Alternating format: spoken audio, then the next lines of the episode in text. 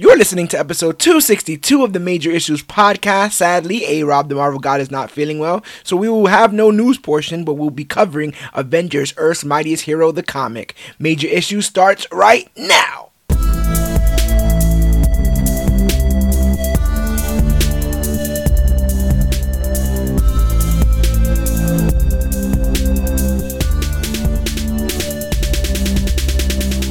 Everybody out there in comic book land. My name is George Serrano, aka The Don, and if you're listening to this, you can only be here for one reason, and it's a brand new episode of the Major Issues Podcast, brought to you by Comic Book Click every single week. And this week, unfortunately, we don't have our news guru, a Rob the Marvel God. He is healing from some. Uh, he was going through a bit of an emergency. I'm hoping, sending wishes, well wishes there. But I am never alone. We brought somebody very special in to tackle the topic of the day. Sir, if you could please introduce yourself. Thank you for having me back, y'all. Name is uh, B Roke for Days or Alex. Alex is back. B Roke is back. Uh, we're finishing up this year. What a year it's been. I can't believe we blinked and it's already December. We only have uh, one more podcast left for this year after this episode. So we knew we had to get B Roke in. Um, you actually recommended the comic that we'll be talking about, Earth's Mightiest Heroes. Uh, is there a reason in particular that this comic kind of sprang from your head? Um, yeah. I mean, it's the end of the year. Phase four of the MCU is pretty much at a close. And I'm noticing that everybody's kind of in this nostalgia mode.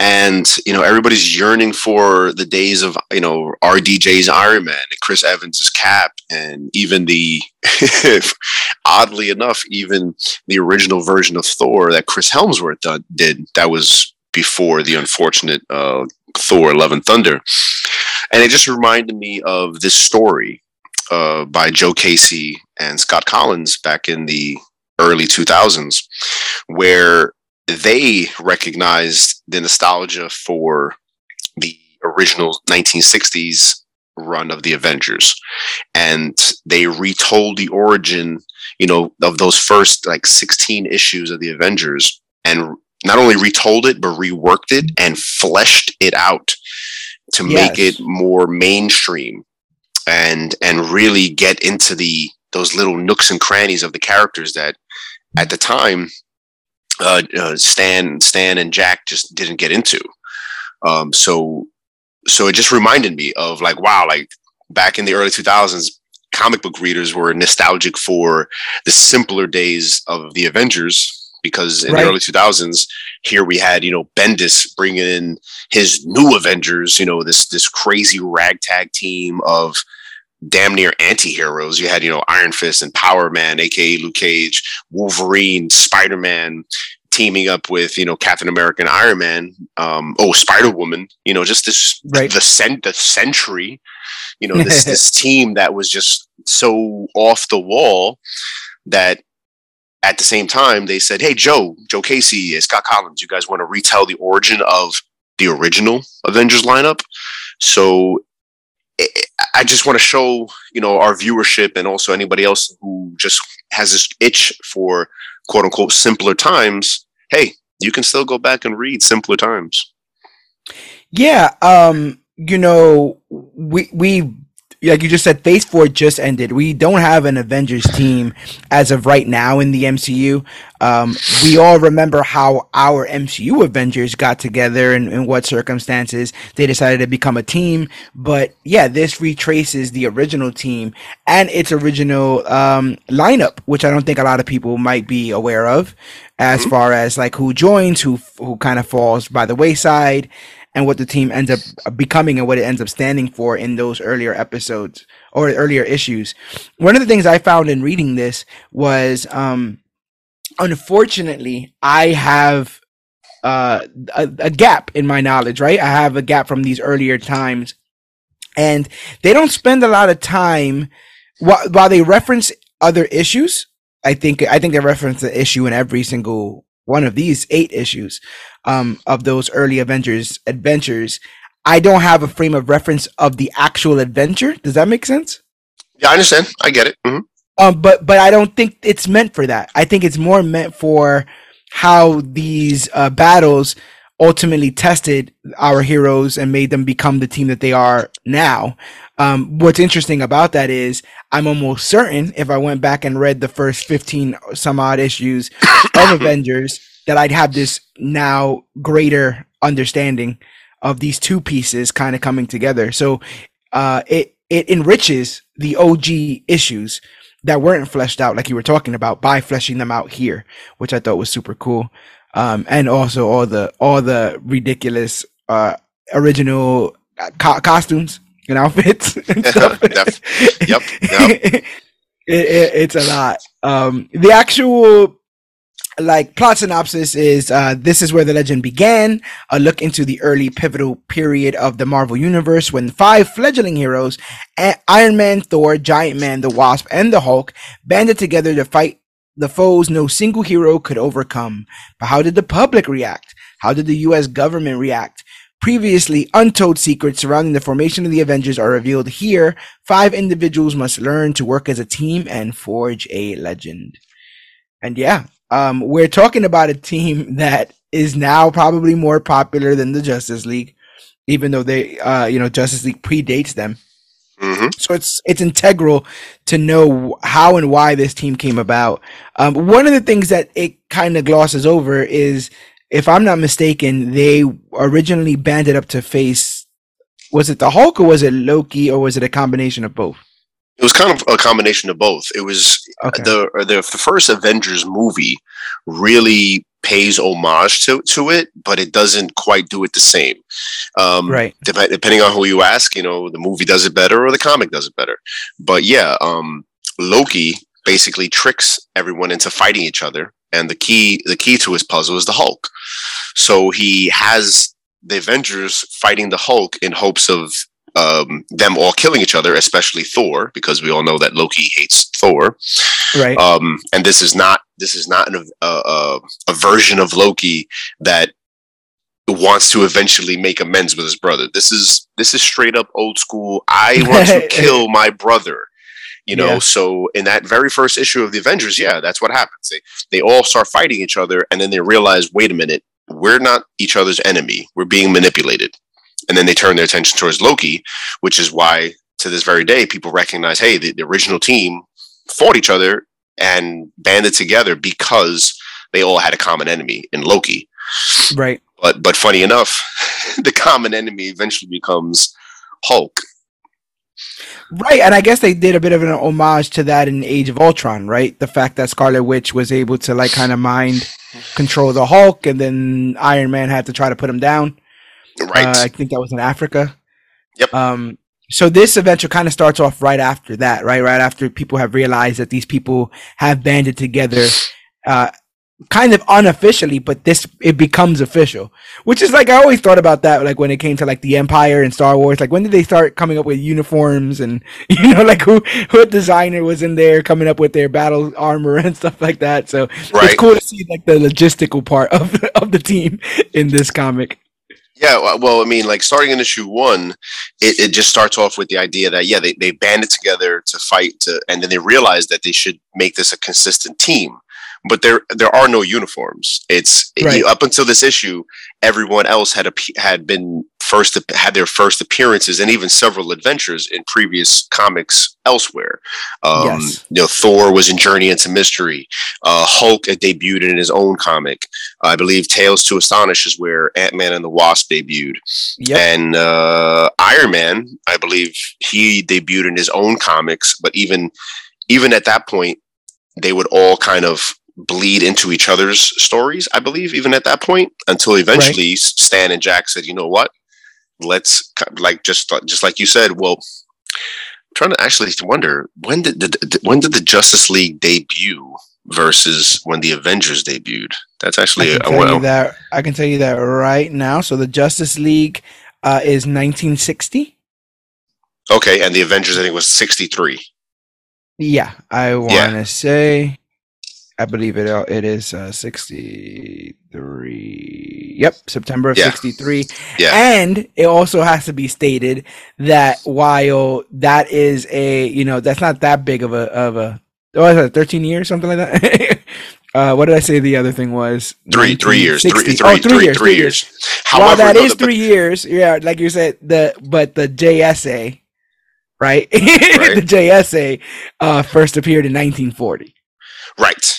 Right. And but they they weren't that popular, but like the Justice League even. All those heroes in the Justice League, you know, Superman, Green Lantern, the Flash, Wonder Woman, Superman, all those heroes had been around for decades. And it wasn't Yeah. until the 1960 that DC realized, yo, we should put these guys on the same team. You know, um, whereas Marvel kind of did it very quickly. Uh, all their heroes had debuted mostly, with the exception of Captain America, who was not part of the original lineup, who was not the first Avenger. Mhm. Um, um, he doesn't even debut onto the team until issue number four. Um, the Right. the the other heroes who had been prominent in the comics already were the ones who became the original lineup. You know, Ant Man, Wasp, Hulk, Thor, and Iron Man. So Marvel with Stan and Stan, you know, with Stan Lee and all those other guys, Jack Kirby and yeah, um, and everybody else who was part of the part of the, the teams, the editorial teams and whatnot, they were the ones that quickly realized, look, man, we, we have we already have this this solid lineup of heroes. Let's stick them together. You know what what what better way to create more heroics and more drama than to take all these these these heroes that are working so well on their individual basis and slap them together. Yeah. And um, if I'm not mistaken, the original, before they even thought about putting these guys together, the original competition for Justice League from Marvel was supposed to be Fantastic Four.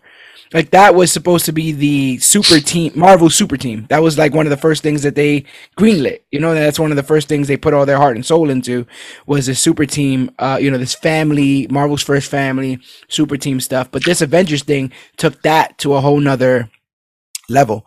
So I have a synopsis of each episode. I mean, or each issue. I keep saying that. Um, and they they can come a bit curt. So I don't want to say that I'm rushing through anything, you know. But um, I'm coming up with the what I don't want to seem like I'm passing right through some of the beautiful art that's in this book, but I uh, just kind of wrote down the details as they present themselves. So we will go on a full recap and review of Earth's Mightiest Heroes. Full spoiler alert, starting now. Let's go.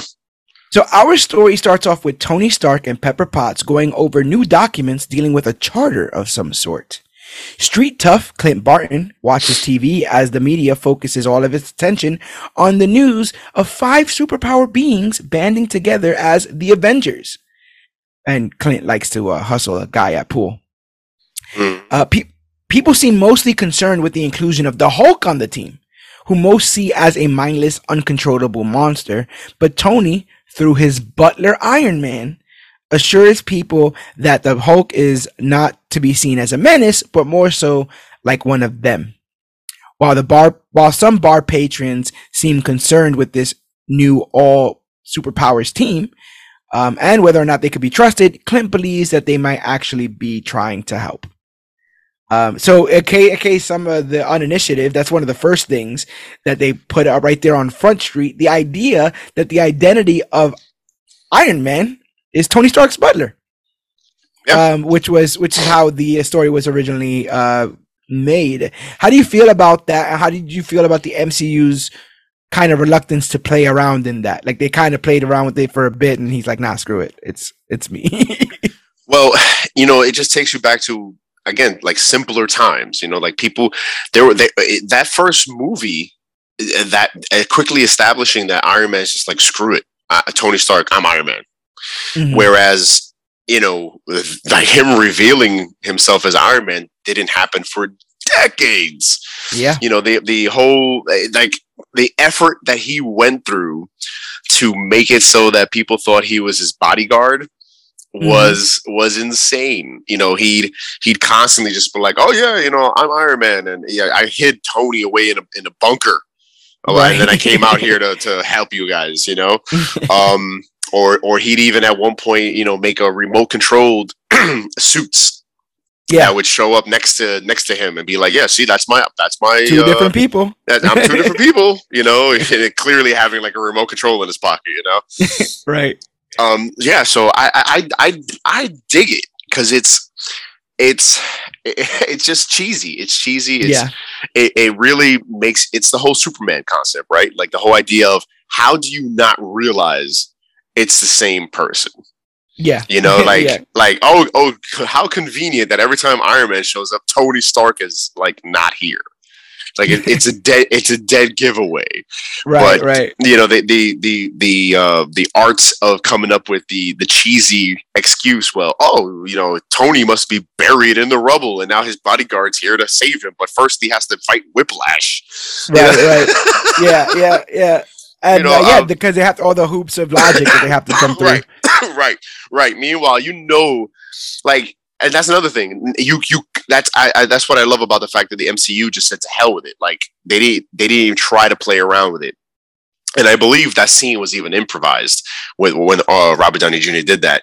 It's the idea that yeah, man, we live in modern times where there are cameras everywhere, and there are people who are perpetually coming up with these these theories. So why why even try to mess with it when if you watch the first Iron Man movie, you, by the end of it, you're just sitting there going, "Yeah, I'm pretty sure somebody has videotape of you know Tony Stark becoming Iron Man." Yeah. You know what I mean? Yeah. Like I mean, Yeah. I mean at one at one point in the movie, what um when he's fighting the Iron Monger, Ironmonger's using like using like a Bose surround sound system, and he's blatantly Yeah, like out. Tony. Tony. Yeah. Yeah. Yeah. yeah. like somebody So- had to be nearby, like, huh, that guy's fighting Tony Stark. Tony Stark's in that Iron Man suit, you know? I, I like- love that even though like obviously this was rated in the 2000s, they still put him in that washing machine that he originally first built. that huge Exactly. big mech suit. exactly. It's the huge mech suit. in.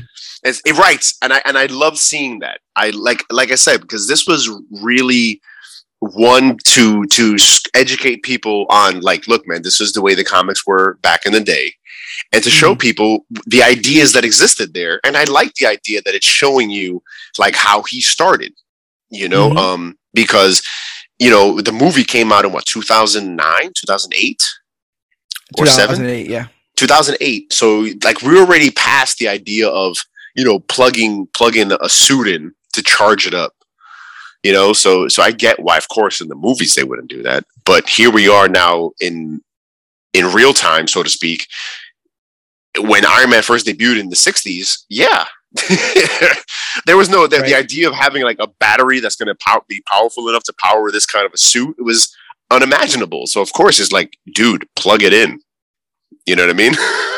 Yeah. you got to plug it in. So I dig it. I dig seeing seeing that. I really loved seeing the idea of this Knights of the Round Table uh, occurrence. You know, where Iron Man Iron Man calls everybody, and he's such a businessman, even in his superhero antics, that he drafts this hopeful charter for this team. This team that's going to protect not just New York City or this short this small area of wherever everyone's going this the, the idea that this team is hey man we're here to better society you know what i mean and we're we're gonna we have to not only prove it to each other but we have to prove it to the world because the world is already questioning us. The world is already looking the world is already looking at us like because look i mean look at this room. In this like you said this gorgeous spread that happens on the first couple pages where iron man's talking to ant-man and the wasp and thor and hulk. You got power at this table a power Yeah. that look the hulk the hulk cannot be contained by the entire might of the american military. Thor is a god. He's a god. The dude swings a hammer and creates hurricanes and lightning storms. You know ant-man has the ability to shrink to unbelievable sizes and control ants which Yeah. you know on paper sounds stupid but if you're a scientist if you think about the the power you have there you can control ants. Ants are are amazing He- He's a master of physics. He bends he's a ma- science kind of to his will, right? Ex- exactly. You know, and even Janet. Janet has all her powers and her spunk. And then you got this guy who's able to create, you know, these iron suits that he's perpetually upgrading. So at this table right here, you you have enough power to theoretically take over the planet. So the human, the, the, the American public and the world public has a reason to fear this. Like, holy crap, it's bad enough that these dudes cause havoc wherever they're at individually. Now they're all together.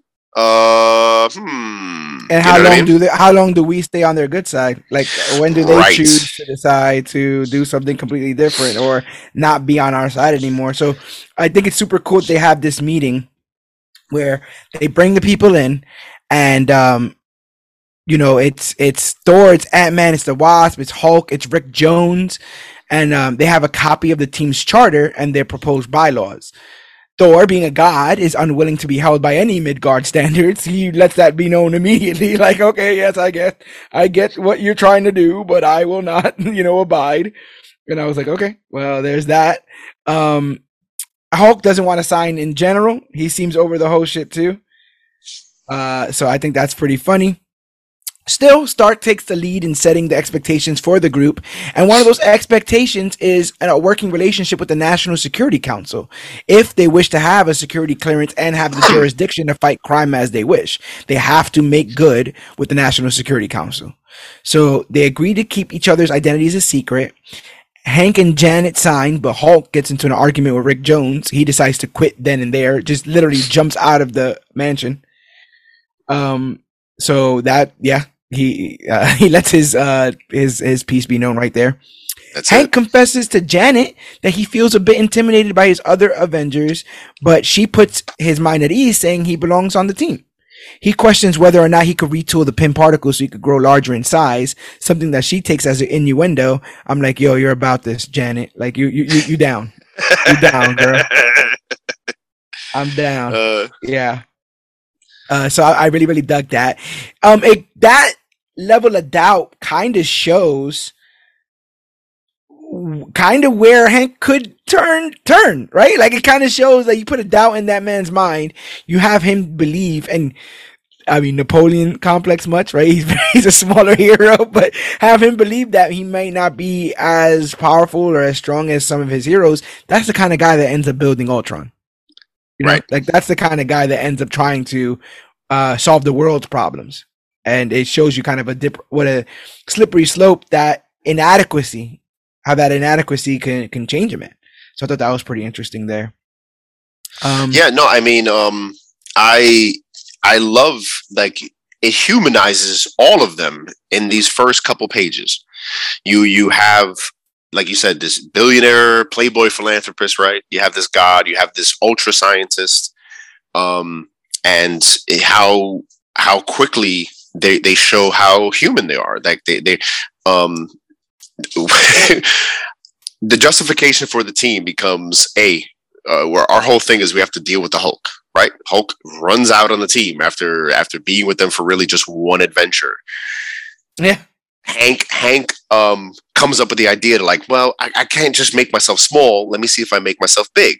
But he quickly realizes no matter how big it gets, he's still not going toe to toe with the Hulk.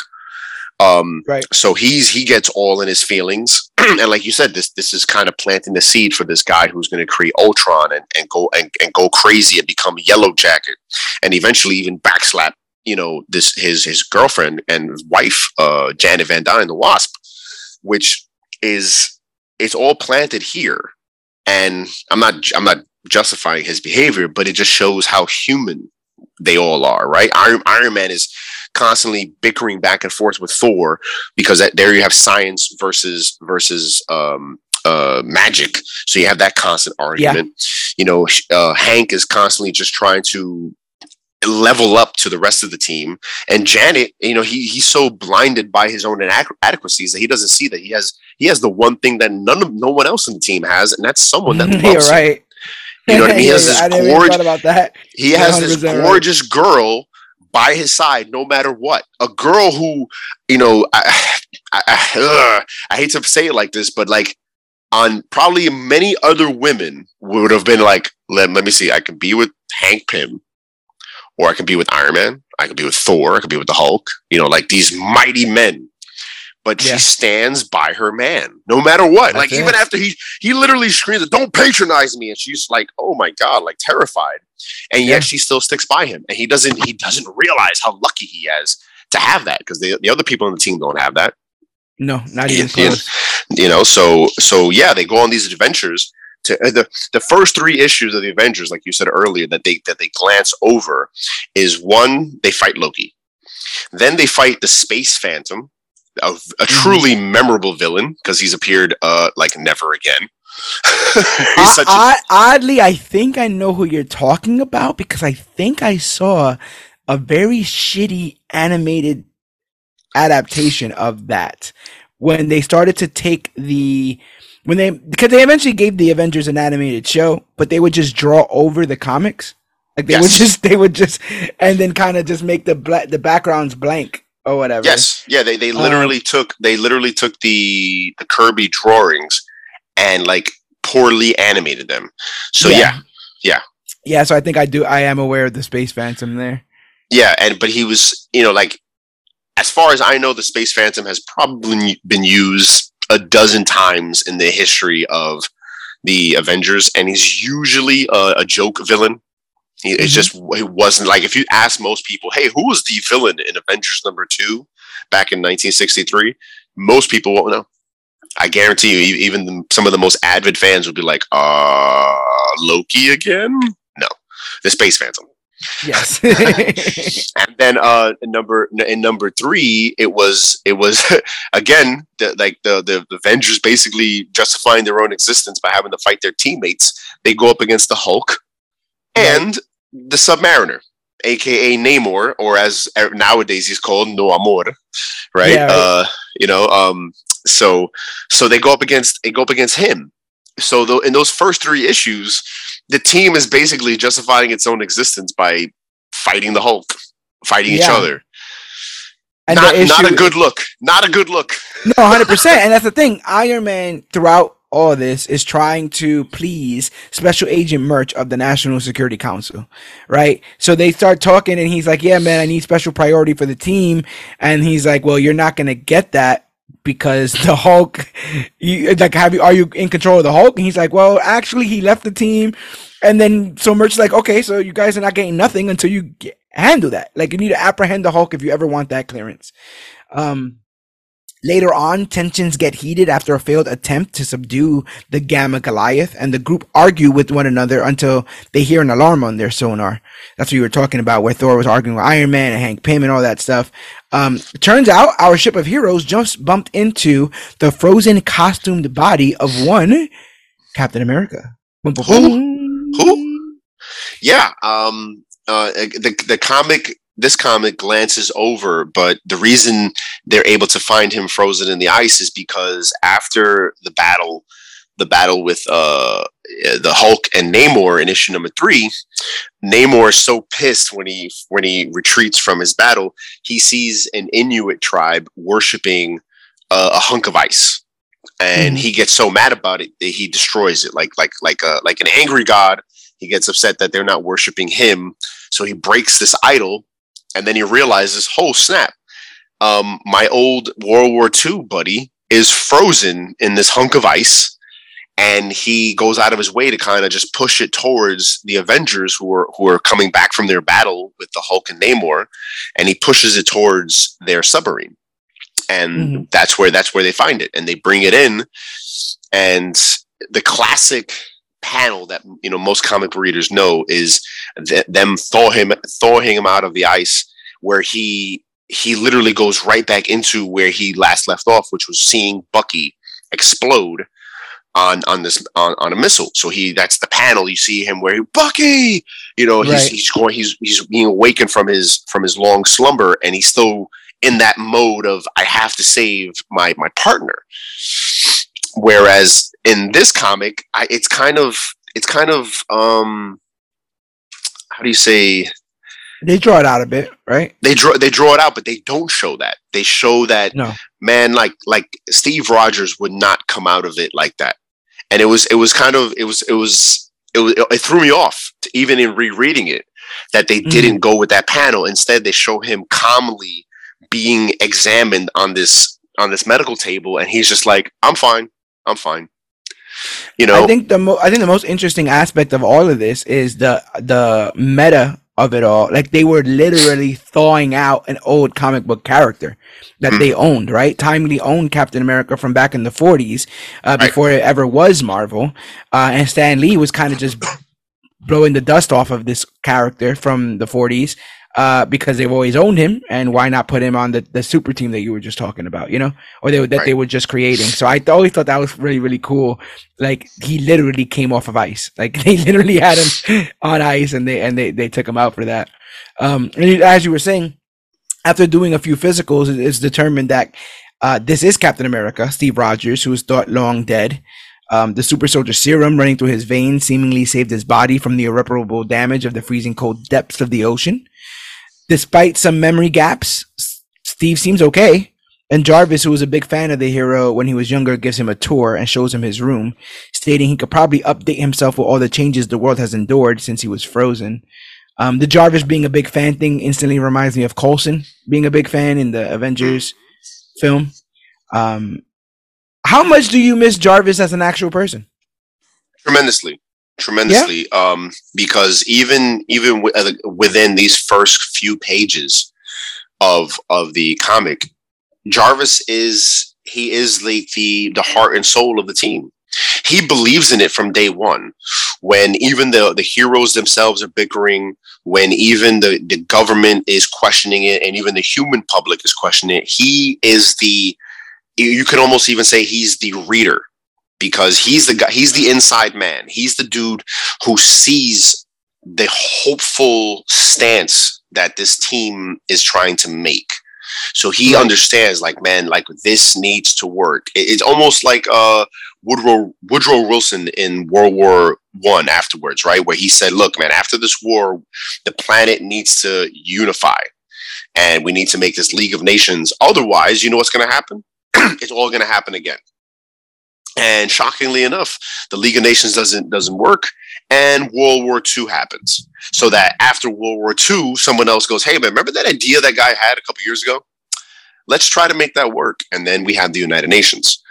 So here we here we have like this guy who you you now realizes in in this pa- by this panel when he sees once he sees Cap, he's looking at Cap with these huge eyes of like, yes, this is what we need. He immediately shows him the charter. He immediately is showing him around the mansion. He's he's trying to show him, look, man, because like you said, I think after those first three issues, they realize, okay, what this team is missing is leadership. They, you know, Iron Man can only do it so much. Thor is too much of a hothead. Um, Hank is is just un, unhinged, and you know, as much I believe, you know, some people affectionately will say to go back before Cap, the real first team leader was the Wasp, but Okay. you know, um, she she she could only do so much. So here, I believe Stan Stan and everybody realized, all right, we gotta we gotta like you said, dust off somebody. Who can we bring back, or who can we put to the into the front to to lead this team? That even even at that time, old school readers will go, "Oh my God, this is perfect." They bring back Captain America, right? You know, no, we you never you never saw a body, we never had a real funeral, and it's comic books. So let's bring back Captain America, right? Stan Lee has this idea. Hey, what if Cap is just hanging out somewhere? He's frozen, right? That works. yeah, and they literally literally take him off ice, and there they just say yada yada yada super soldier serum. There it is. There it is. Which happens. Yeah, I, I I ain't mad at it. Um, No, no. Who who is and who is? It's it's No. still such a it's still such a great cover. It's still it and it's it's such a part of the history of the team that many people will sit there and go, yeah, the original team was Captain America, Iron Man, Thor, and Ant Man and the Wasp. And it's like, no, no, it wasn't. But that's the way most people will remember it. isn't it crazy how long it took to actually introduce Ant Man and the Wasp after the Avengers? You know, we didn't get Yeah. to we got to Avengers two before we introduced Ant Man and the Wasp. Yeah. Yep. Yep. Yep. Um, so, as the team discussed at length the suitability of Cap as an Avenger, Iron Man is very interested at the political credibility his membership would bring to the team. Thor thinks using Cap for his name is dishonorable and reminds Tony not to get Avengers business confused with his own. I love when Thor when Thor gets on Tony's case. It happens a lot. Yeah. Uh, in this, it happens in the. Remember when he came back after Civil War? And he's like, "What did you do? You put a robot version of me? Who do you think I am?" Or Yeah, you think yeah. you are, or whatever. Right. Oh my Mhm. god, so so killer. So in this, he's like, "Don't get it twisted, bro. Like I'm down for Avengers business, but don't convince, uh, confuse Avengers business with your business." Um, later on, disturbed by the horrific nightmares of war, Captain America makes his way to the kitchen where he meets Rick Jones. They engage into some small talk about the Avengers and Cap's time at war, but eventually Jarvis joins the pair and gives Cap much to think about uh, regarding the Avengers and his own future. And what I love about this is that Jarvis is instantly like, yeah, maybe he doesn't want to talk about all the times he was shot at and the people he had to kill hmm for all those years. And I'm like, as a soldier, I'm like, yeah, you really don't ask that that stuff Nope. there. No, you uh, don't. Rick Jones. So, talk about somebody missing. How do you feel about the inclusion of Rick Jones throughout this? I mean, it, it's canonical, but what do you think about them making sure people know? Well, yeah. I mean, I mean, Rick Jones was was another person that if you when you when you talk to especially old school readers, um, Rick Jones is is a key member of, of not just the team but Marvel history. I mean, he's the whole reason Bruce Banner becomes the Hulk. You know, Rick Jones is is is is in the middle of the Yes. uh the the, the Gamma bombing bomb. test the gamma bomb test site Mhm. Bruce Banner runs out there, pushes him out of the, the range of the bomb, and he gets caught in it. Rick Jones feels so guilty about it that he becomes like the handler for the Hulk. He would later on go on to be like the handler for Captain Marvel and become even Captain America's sidekick. The I believe he goes on to take the mantle of the modern Bucky. Interesting. You- you know um and then yeah like rick jones is constantly at the center of the avengers. Like he's the human aspect. He's the person that makes that makes the reader go oh wow like i could be on this team even though even Oh, though i don't a- have a shield so he's like an audience surrogate. there it is. There it is. Okay. so yeah yeah they constantly that's a classic uh writing trope that when done well it's it's a beautiful thing. Because i mean if you've read if you've read kingdom come or marvels um you know those writers mark Waid and kurt busiek use that beautifully. Whether it's in marvels where kurt busiek is using i believe uh the reporter uh phil Urich, i believe was his name Urich, uh the the the one-eyed photographer and then in kingdom come they use the priest he, the priest is is supposed to be us, the, the the pure man who's got to justify the the reason that the superhero should exist and not kill each other. So here you have quickly it's being established that you have like Jarvis and even Rick Jones. You know, Rick Jones, they- they're they're the humans. They're the regular people who are in the midst of all this calamity. You know, it's it's it's uh, it's nice to see because they are very much forgotten in the MCU. The MCU is perpetually just filled with people who are amazing. We really don't have that regular human voice because even the regular humans become more than than even they're aware of. You know, I mean, I was just rewatching Hawkeye the other day, and I'm like, man, Kate Bishop. You know, she's supposed to be like the regular girl, but she's not. She's ultra rich, ultra trained, and she immediately like becomes one of the world's best archers. I Right. cannot really uh, affiliate myself with that. I, I don't know what that's like. I can see that. You know what I mean? You know what I mean? Whereas if if, if some poor schlep, I mean, like, like the, the the person you're supposed to identify with most is like a Phil Coulson, right? That's the whole reason they kill him. They kill him Yeah. off in the first movie because you're supposed to be like, wow, one of them can die. Oh, the guy who's regular can die. That's me. That that would be me. right? That would be Yeah, me. and, with, and that changes the stakes. Right, right. Whereas everybody else lives. You know what I mean? So you you need that. You need that. You need that reminder. Um, yeah, I'm so glad that he has some inclusion in this. So, uh, yeah, so they talk a bit between the three. A week later, the Avengers find themselves against the subterranean lava men. and Cap's skills as a leader and strategist come into the forefront. Half of the world sees Cap as a returning hero, while the other half question uh, if he's even the real thing.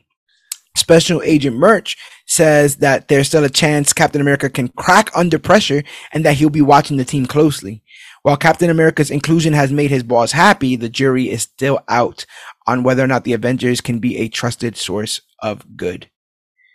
Um, later, the Hulk's rampages continue to impact on the public uh, opinion of the team, and Hank's starting to become buried in his work, which is putting a strain on his relationship with Janet. Tony is put in a rough spot, having used Iron Man to endorse Banner, making the Avengers a team people are starting to distrust. At Avengers Mansion, Rick tries to engage Steve with small talk, but Rogers has completely checked out and is instead being haunted by memories of the past. Jarvis suggests taking Rogers on a field trip of sorts so he can reconnect with the modern world. A question I had was was he doing this kind of zoning out prior? Um, I, I'll be quite honest with you. I don't recall, and I feel like it wasn't being done. And it's one of the things that I really, really like about this miniseries because right. it it shows again the human aspects of these characters. Um, Captain America, like you just said, you right, you're a former soldier. Yeah. Um, you don't like talking about this stuff, mm. and it's mm. understandable. it's understandable, and Captain America has a double whammy. It's it's the classic. He's the man out of time. This guy mm-hmm. went to sleep in the 1940s and now he wakes up 20, 30 years later. He's still in the midst of his PTSD and he has no one to talk to about it. His right. memory is fuzzy. He's he's like simple things that we take for granted, like oh, a TV and remote controls and you know fancier cars and stuff like that. Like he's like, what the heck is all of this? Oh, a giant green guy who could smash things. Oh, a guy who's a god a dude who's inside of a of a mechanical machine that from his perspective he's probably looking at it like the Nazis did this crap you right. know so so he's just surrounded by all these things that he's totally unaware of he's he's not or surrounded by anybody and what's his last memory oh crap i let my best friend right. and partner die and mm-hmm. i like that they in this series they tackle the idea of ptsd the whole idea of oh you know what's that hot topic nowadays mental health Right. You know, here here in this comic book that came out back in what 2005, 2006 is tackling this idea of yeah, man, people people are going through things and most people don't know how to deal with it. They they you know, they hide it. You know, and especially the the stronger you're supposed to be, the more you're supposed to be able to deal with it.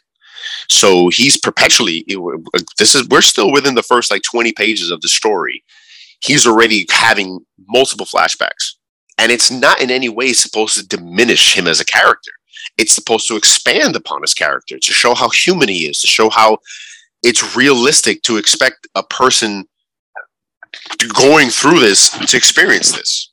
You know, and I could, I, I'll also say that in this time, 2005, um, I could, I could guess that not many people were batting for Cap. You know, like I don't think as the world got older, as the information age came, as people started looking under the fingernails of America in general, I feel like uh, there's a possibility that Steve and his humanity could have gotten lost in the sauce um, when people just see that bright star and the red, red, white, and blue and all that stripes and stuff.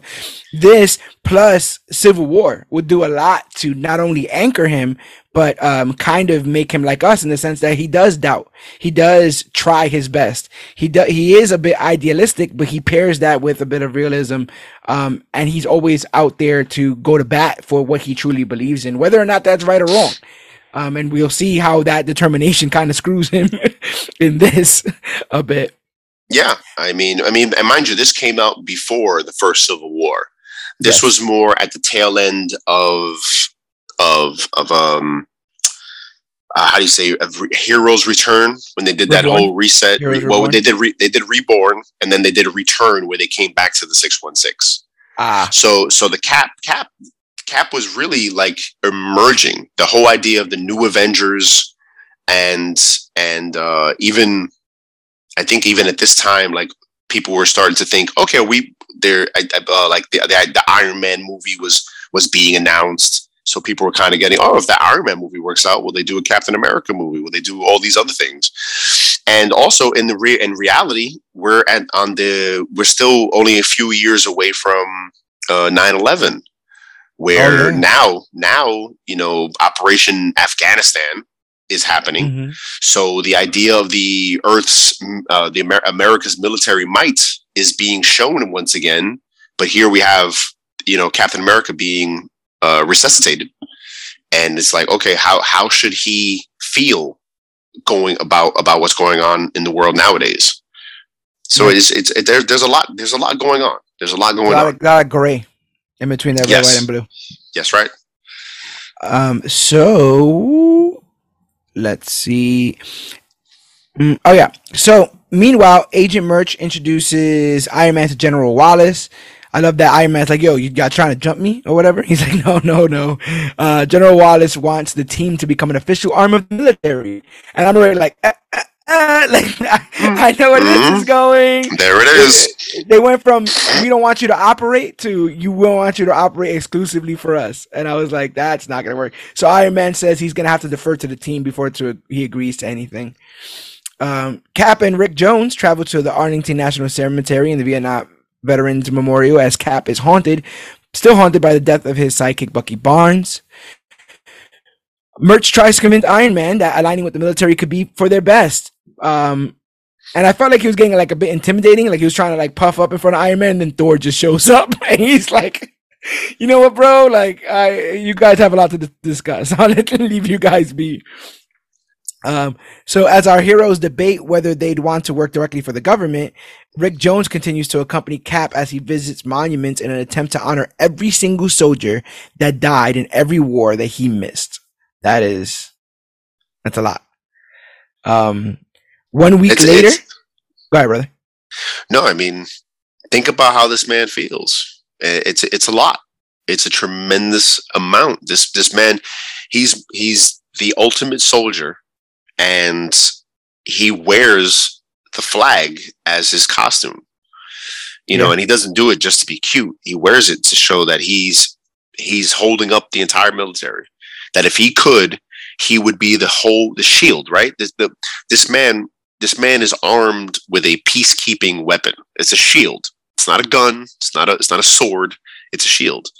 So I love the fact that like this series really made me become a Captain America lover, right? Because right, this is me now, a little older. I'm I'm done being the angsty teen. You know, I'm past my extreme phase. And because right. because gro- growing growing up, whenever Captain America showed up, it was like, oh, geez, the Boy Scouts here, right? Not realizing like this dude is like the definition of hope and compassion and and just really wants peace, right? Because at the end of the day, uh, a soldier a soldier's job is done when there's peace right?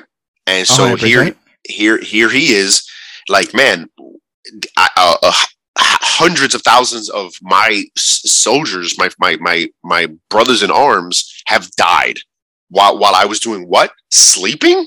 No, unacceptable, right. man, unacceptable. And he also he won the war that he was in. Right. So the idea is like, if I was still around, who knows how many more lives I could have saved. Right. Right. You know. You know, but here he is now so as soon as he's done, you know, memorializing these veterans, more crap hitting the fan, right? yeah. Um. So he, yeah. I mean, I he has a lot on his on his plate. I was gonna say on his chest. He has a lot on his plate, and um, more so than almost anybody else on the team. Like where his mind is is not really focused on the Avengers, which is so crazy because he is needed. Like he's very much needed to be on this team. Um, that the military wants him on this team. Uh, w- uh, one week later, the Avengers take on the Masters of Evil, and Captain America discovers their leader is his World War II nemesis, Baron Zemo. He tries in his hatred to apprehend him, but is shot after he foolishly throws his shield at Zemo. Giant Man arrives to give a sit rep on Cap, and it does not look good. Uh, yeah, so you know, one he's he's discovering that of course he himself has survived, and now of course the dude who blew him into the ocean and blew blew up Bucky is also still alive. You know, the guy he's been having these flashbacks of that of that moment. So now to see his his ultimate villain at, uh, at the time, because it's you know, uh, Red Skull is kind of even at this time long thought dead. So yeah. Baron Zemo was really the villain for Cap at this time because he's the person that yo you killed Bucky and you put me on ice, and now he's the leader of the Masters of Evil, which is the direct uh, counterparts to to the Avengers. This this right. team of of like everybody's worst nemesis, right? You got you got uh, Radioactive Man, who is literally a walking atomic bomb. You have the Black Knight, who's the, the magic, the evil magic side to Thor. You got uh, the Melter, who's the uh, who you know who had been you know wreaking havoc against Iron Man for a, a couple years now. You know, he literally would, would constantly right? would constantly melt his suit, and I believe That's messed up. yeah, yeah, I believe I believe even Enchantress and Executioner are also part of this team, but not quite yet. Okay, not quite yet. So yeah, like I said, he in his, in his brashness, he catches a, a bullet that deflects off of his head and he's he's unconscious you know so and here the, the, this all happens within like the first eight issues of of the original run so a lot okay. is happening a lot is happening already eight issues in and you got cap being brought back you got these masters of evil showing up causing all this havoc and yes behind the scenes the united states government is trying to turn the avengers into into the marines or or the air force it's a lot it's a lot going on. I also think it's interesting because I've never seen Cap blinded by rage before. Right. I've never seen him take his eye off the ball because of something emotional. So that was a very interesting uh, uh, layer for this. Having never shaken off the, those horrific events, Captain America tells the Avengers the story of how Bucky Barnes died when he and Cap went up against Zemo during World War II. Steve mentions that while he doesn't enjoy taking lives, he wants Zemo dead more than anyone he's ever wanted dead. Again, never heard Cap talk this way. I'm like, yo, he is he he's on he's on one. Um, he apologizes for seeing red when confronted with his old foe, but it's obvious that that's all that's on Cap's mind. Iron Man gives General Wallace the Avengers' refusal of the offer to become part of the military and is told that they are making a huge mistake. The Iron Man then goes to investigate an unidentified spacecraft that landed in Waynesboro.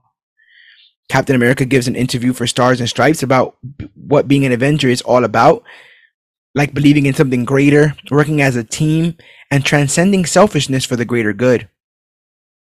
The mystery inhabitant of the unknown spacecraft is shown to be Kang, who makes it clear that it's his destiny to dominate Earth. Who? Captain yeah, this this blue dude, bro. I don't even know. I hope he I hope he makes his way into the MCU soon. I don't I don't see it happening. I don't see it happening. Um, but he's uh, uh, Captain America's interview gets played on the news, and his words serve com- as comfort, finally turning the public sentiment towards the Avengers. So this ne- like Kang showing up, they, they they they briefly touch on it, and then they kind of move forward to Rick Jones being instrumental in helping them win. But that whole gap I'm missing. If that makes sense. like Rick Jones is just showing like I'm gonna do it. I'm gonna grab that thing, or I'm gonna help touching this this orb or something, and then he does help, but I, I have no frame of reference to what he's actually doing. Uh, in in this adventure with Kang. Right. I was a bit um, I I'll be quite honest with you. I've never read that issue myself. Um, okay. Kang Kang shows up in Avengers number eight again another another great callback you know just just seeing just seeing all this and again like think think about how they were writing things back then like here we are in avengers number 8 mm-hmm. 8 months into the history of the avengers they're tackling kang and they're dealing with him in one issue yeah open and shut like that's that's like unheard of nowadays. You know, like a, a, guy like Kang gets like twelve issues. You know what I mean? Right. Of of exposition and deep storytelling and, and just issue after issue of of just multiple uh, episode arcs on the cartoon. Exactly, exactly. So here he is. They're dealing with him in one issue, but it introduces uh, again this this whole idea of this nostalgia, right? Um, everybody right now is looking to what's the next thing in the MCU? Where is Phase Four going? What is going to happen in Quantumania? What's the Secret Wars thing? Guess what? We've dealt with this villain numerous times by now, and he in his first appearance they deal with him in one issue. He was a yeah. one and done. He was a one and done villain. You know, right. um, of course, you know, the, the Stan always would say, of course, you could always bring anyone back. It's comic books, right? That's why he yeah. created some of these characters. He created uh, Adam Warlock in the pages of Fantastic Four, knowing full well, like, man, I'm creating this character so that somebody else will do something with him. He'll be a MacGuffin somewhere else down the line. Right, right. Like he right. literally shows up as him. That's what they call him. Yeah. And he literally like like I'm not going to do anything else with this character. Somebody else will do something. And eventually, thank God for like you know guys like Roy Thomas and Jim Starlin who turn him into Adam and then Adam Warlock.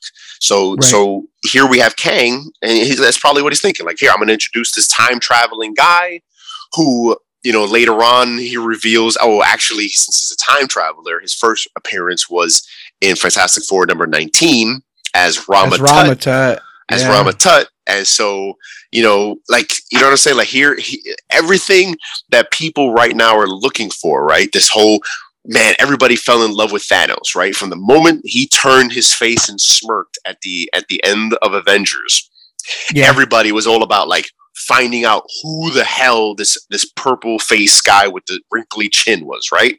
I remember friends calling me being like, "Yo, dude, that's Galactus, right? That's Galactus," and I'm like, "That's not Galactus, man. It's Thanos." and then, and them going like, "Thanos? Who the heck is that?" And I'm like, "Oh my god."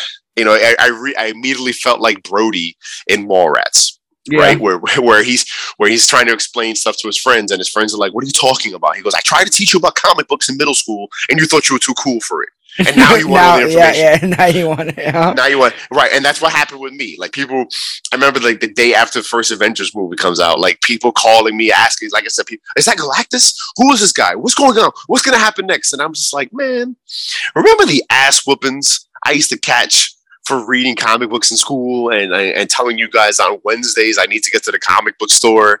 You know what I mean? And now Right. you guys are all like hunting me down on, on MySpace and Facebook and texting me and calling me, asking me all these questions.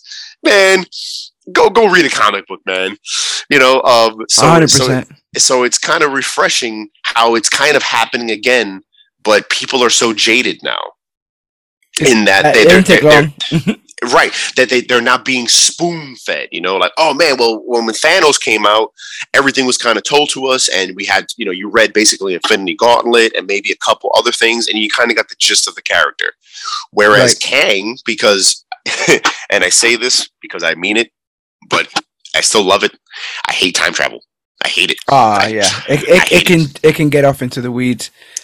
And be- and so I get why people who are now like, uh, so the guy in Loki, the show, Mhm. is also the villain in Quantumania, but he's not the Mhm. same person because he's from a different universe and a different time period.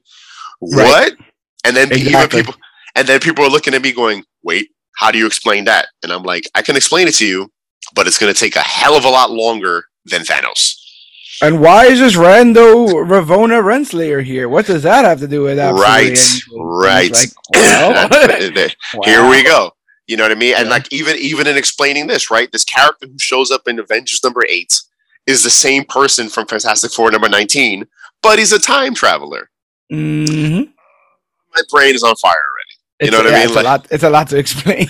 Yeah, yeah. And like you said, he's being he's being taken out by the Rick Jones of the team, right? The, the, the rest of the team is is fighting him. They're trying to bash him and do all these things. And the human of the team is like stuck in like this giant space turbine. It's like if I touch the sphere, I, I, I kill him, right? I, I stop him. yeah, like uh, which was yeah, a kind sure. of a tropey thing back in the day. You could just say put it together some techno babble. Say, If I hit this button, then you know it's all gonna. No, my powers. And yeah, because exactly because he even even Kang says it. You know, some sort of acid eating through my armor. Like, dude, you you're a time traveler, but some sort Yeah. of acid is defeating you. And, and, and, in- and in true comic sense, he like disappears right before he dies. Like he Right. almost gets like sent like made up into molecules. Like that's how bad he's gonna die, and he still manages to like sort of kind of teleport. So I thought that was pretty funny. Of course. Um, because who you know and, that, and that's kind of the people who complain about the movies right that oh man no, nobody really dies death that doesn't mean anything it's like try reading the comic books man a hundred percent. I mean, uh, that was like the co- comic books were the clickbait of its day. The Yeah. comic book covers were, you know, like oh my god, is the whole Justice League gonna die? No, no, no we're no fine. no Everything's no. good. we're good. no. they're they're they're Uh, male soap they're male soap operas right you know even if when you think a character on a soap opera dies you know give it give it six months and oh i'm not dead it was my twin brother or no i just i just burned my face and i've been in the hospital in a coma for the last six months and Yeah, the bullet went six me. inches above the heart. exactly You know, I- exactly You thought I died, but yeah. Um, so they they you know Kang gets away. The press circle the Avengers, uh, but they seem most keen in getting a word from Captain America. He explains that the Avengers are there to serve the people and do what they do simply because it's the right thing to do. The Avengers are given a massive parade to celebrate their efforts in saving the world against Kang, and that worldwide news also grants them their priority status with the National Security Council. Murch reminds Iron Man that all that will be revoked if Captain America does not stay on the team. I find this part hella funny. Thor has a heart to heart talk with Captain America about revenge, lightly suggesting if killing Zemo is his way to peace, perhaps he should seek the Baron out and do this once and for all. and Rogers seriously considers this option. Uh, Thor would see it that way. Thor would see it as an open and shut case kind of thing. Yeah. Um, um, th- that Avengers parade is canon, isn't it? Yes, yes, it is. Um, I mean, you got to remember at this point in time, um, we would have the Canyon of Heroes, as it is affectionately referred to, that stretch, mm-hmm. that stretch of of streets in New York City from. Um, I believe even that it starts down as far as Battery Park, and it goes all the way up to Midtown Manhattan. Is notorious for hosting the grandest of ticker tape parades to celebrate heroes, whether it's a, a winning baseball team or football team, or even for um, for the uh, the astronauts when they came back from the moon. So to show the Avengers going down the canyon of heroes is is is huge. You know, again, it shows they're human. It shows that the people are accepting them, and then to see Cap, you know, give that speech reaffirms the fact that this team needed him. This team needed this team needed that leadership that that these egos to go behind. And it took a guy who's really the most regular of the entire team right? He's he may have the yeah. super soldier soldier serum in him. And he, at that time it was really just about if he's the peak of human ability right yeah the peak of human ability is not a guy in a metal suit it's not a guy with a hammer that can fly and shoot lightning bolts it's not yep. a guy who can make himself super tiny and talk to ants, or then make himself super huge and step on people. It's just a guy with a shield.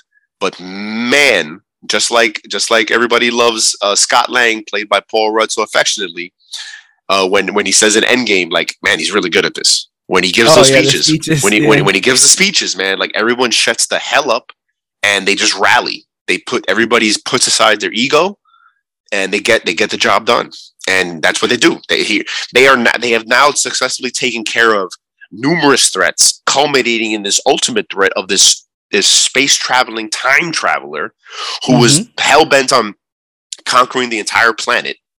They took him out. So now the team is official. They're, the, the the government makes them official, and they they put them on display for all the world to see going down the canyon of heroes in New York City. It's amazing. It's an it's an amazing uh, display. Yeah, I mean, Stan's always said that he wanted these um, adventures to seem like they were happening right outside your window, and you know, looking at that, you're looking at the parade. You know, that's my neighborhood. Like I can see New York in there in the background. Um, so uh, the, another important thing about the cap of it all is that he gives multiple rousing speeches in this. He's the reason why the National Security Council wants to give them priority. He's seen as all the things that he's seen as, and people remember him for being the hero that he is. But in his quiet moments, he is suffering. He's tortured by his past. And the ability for a man to be that tortured, but still have the time, effort, and energy to inspire others is, you know, like, wow, the dichotomy of man, right? Um, going through enough in his own private life, but still manages to inspire. Like yep. that's that's Cap to me. There is. Um. So after eating with his mom, Jarvis is accosted by some thugs and ultimately saved by Clint Barton, aka Hawkeye, who was thought of as a criminal prior to this. Mm-hmm.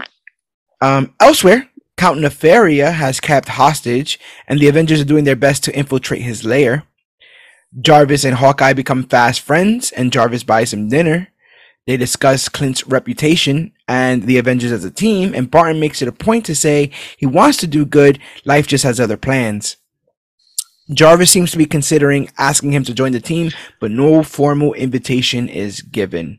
Um, was Hawkeye in much prior to this?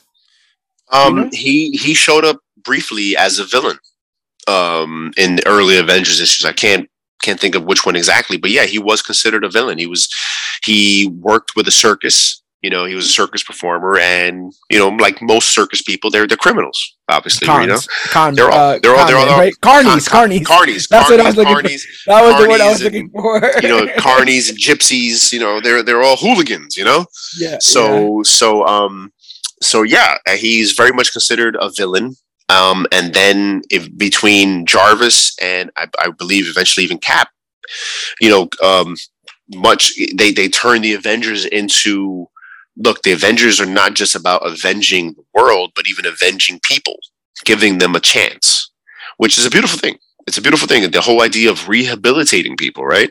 Another Mhm. another um hot topic in this country right? We we lock we this we live in the most uh advanced country in the world yet we have the most incarcerated people.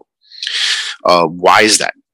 Why is that? We have a tremendous amount of resources um even when this country is is suffering like we are right now right? With inflation and the economy being the way it is other countries are going through a tr- tremendous amount more. Yet Yeah.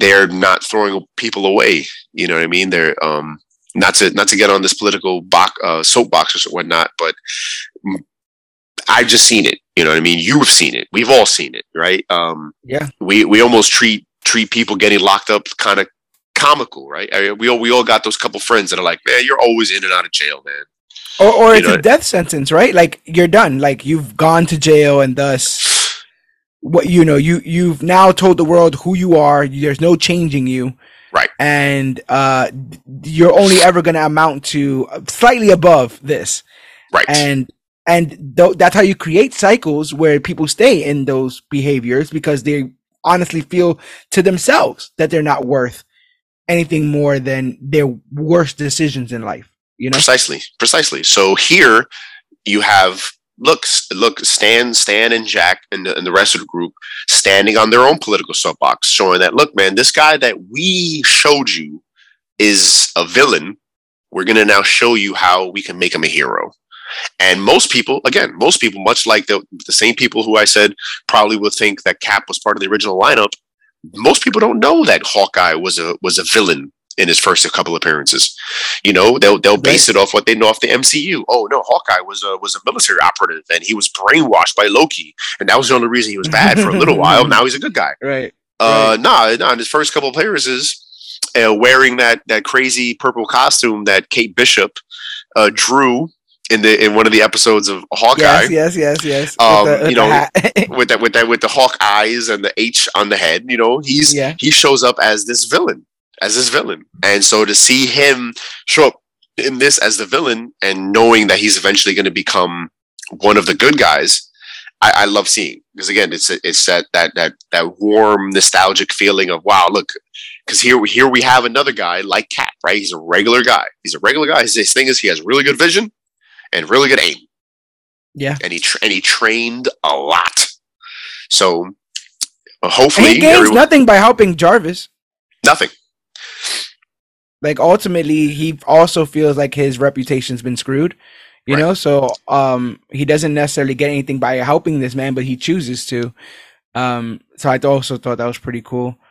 Our guys managed to save Cap from Nefaria. Thor almost kills him. Like Thor, Thor's just Thor's just like on top of him. He's about to kill him. Iron Man's like, please don't.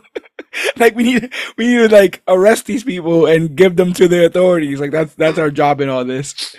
Um, all seems well until Hank can't find Wasp, and suddenly Rick is screaming for help from her headset. When they lock in on his location, Wasp has been shot, which enrages Hank. Um, in East Transia, we are introduced to the Maximoff twins, Wanda and Pietro, as they flee as fugitives of the law, or even worse, mutant outlaws. There it is. They seem to have run out of places to go, as everywhere they are, where they go, they are seen as pure evil. This is a uh, callback to the Brotherhood of Evil, where That's these right. two, I believe, uh, debuted in X Men. X X Men number four. X Men number four. Damn, four. Yep. They already had him in. Four. That's crazy. I don't know Yep. why that's so crazy to me. Yeah, It's always no, I interesting mean- to see what was established in the first ten issues of a certain run of Yeah. a comic. It's always Yeah. super. It's No, I mean, I mean, even I, I totally forgot that Count Nefaria was even introduced. Count Nefaria is a huge villain. You know, Yeah. he's one of he's he doesn't get his due, and now seeing him, like remembering him again in the series, I'm like, wow, what a what a um a cornerstone villain, really. You know, Mhm. he's not he's not the Space Phantom. Space Phantom was you know count count nefaria is almost kind of like um if you for anybody listening out there who's familiar with x-men first class he's very much like sebastian shaw he's Okay. a powerhouse and he can he can kind of like take your power and bounce it back to you he's like like the idea that he's able to piss off thor that much is because he's has that kind of power. He, Right. he uh, throughout the throughout the 70s and even early 80s he's he's a main villain. The much the same way that like ultron constantly comes around and the masters of evil comes around count nefaria constantly shows up. So he's he's that level of villain. He even be he even has um how do you say uh kin for other villains right? He's the father of madame mask if you know that villain. Yes, you're right. So so like he's even got that going for him you know so a lot is behind him. Uh count nefaria is even he even at one point kills echo right? A character who who her herself is going to get her own her own show very soon right? Her, her, her own mcu show. So at one point in Mhm. one series by brian brian michael bendis he kills echo right? Like that was like a big deal. Like whole like and she was legit dead for a few years like i really thought that because bendis bendis created echo so the fact that he got to mm-hmm. kill her i was like wow that's that's whenever a creator Sunrise, gets to- sunset. right right. They usually kind of leave it alone. Like wow until this until he chooses to bring her back we're gonna leave her dead. But marvel being marvel eventually said no no no no no. We have plans for her so let's resurrect her. And they do. But for for quite some time she was dead and like this character was just gone. So count nefaria having that that ability to do that to to to have that power to kill a character for a long time was a big deal. So seeing him like if you told me count nefaria was in the first 12 issues of avengers i'd have been like eh, maybe but not sure. And here he is. Here he is. And he's he's a an important villain. He's an important villain for for anybody who wants to keep reading the avengers you're going to see him show up time and time again yeah, I've, I also see here that he's part of that plane explosion that kills Thunderbird. Um, in the right X Men. right yes and yeah see so stan stan is constantly throwing him other things right absolutely right so like Yeah. that's you know he has a great name count nefaria right Yeah, Dr. Doom, nefarious. count nefaria nefarious. you know what i mean Yeah, kang the conqueror you you you all these great names that like yeah. that yeah, these are still these are still villains that the that the MCU has yet to even even hint at. You know what I mean? Like they introduced uh Baron Strucker and kill him in the in, the, in within ten minutes of his introduction, yeah. but yet they have yet to even touch Count Nefarious. So They didn't even get a lot of mileage out of Claw. Like Claw didn't get a lot of mileage. He got years Well- of mileage in the comics. he, years, and I and I really hope because you know in the comics he dies, and then when he dies, he comes back as living sound. Pure sound. Okay. Yes. So so I'm, there's still hope that that could happen. Yeah, He's Um, on SoundCloud, bro.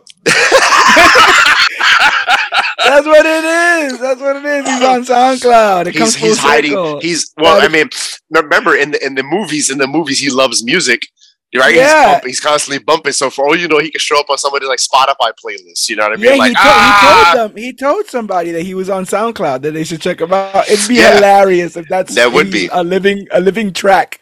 yeah, yeah, yeah, yeah. I mean, that'd so be that'd be crazy. That'd be crazy. I guarantee you. I guarantee you, there'll be some there'll be some rappers out there trying to become that. Like, yo, if he could do it, I could do it. Like, it's a movie, yeah, bro. right. You know, yo, Takashi, Takashi, it's it's not real. It's not real, Takashi. You know, if I um, think it is real. Right, right. It's it's me. It's me.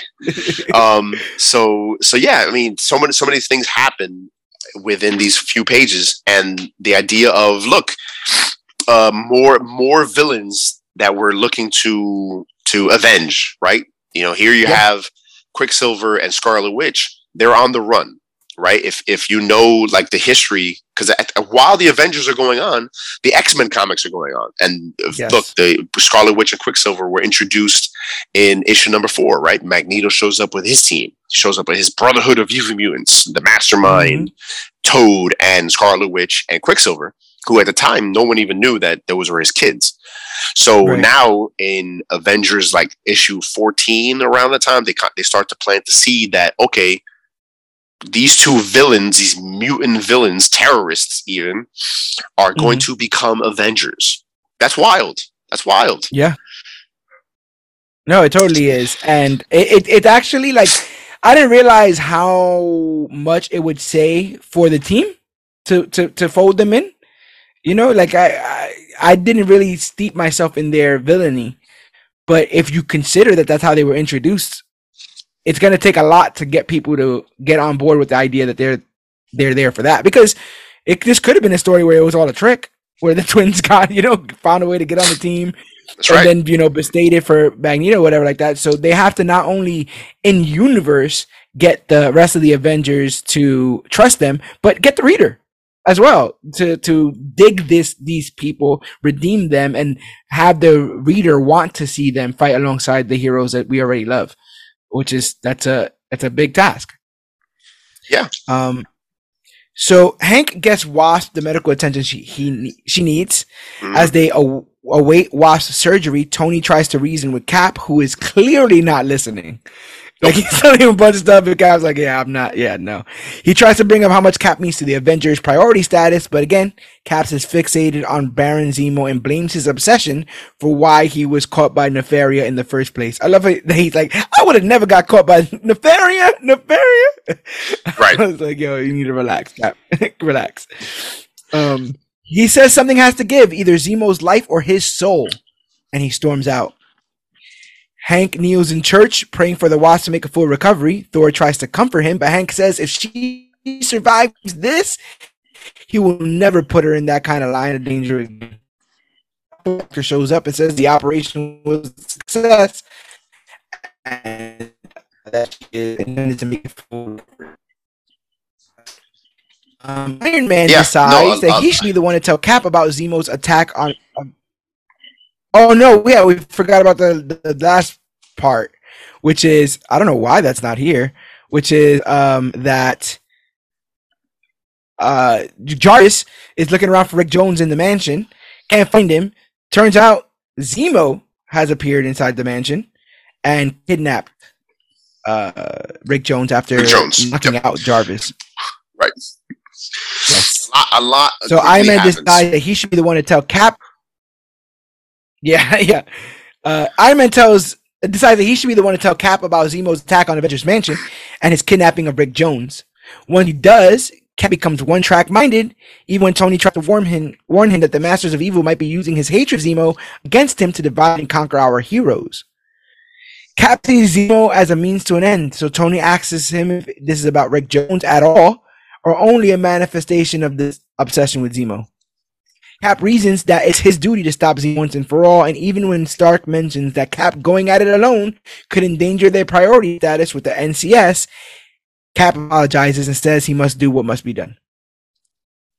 I'm like, this also felt very like, wow, like, I'm sorry, but like, this is already decided. Like, this is, I need to see the end of this, regardless of what anybody else thinks. Um, but he's the one haunted, you know, so I could mm-hmm. see him trying to get some rid from that. No, I mean he's um, Jarvis. He's, he's, Hi, bro. He's he's dealing with a lot, you know. He's he, again. This is this all is happening within a few months of him awakening in this new time period. He's he's dealing with a villain he's he's thought is dead. The villain is the person he, who put him on ice, killed the sidekick, and now he's responsible for getting Jan shot, and now he's kidnapped Rick Jones.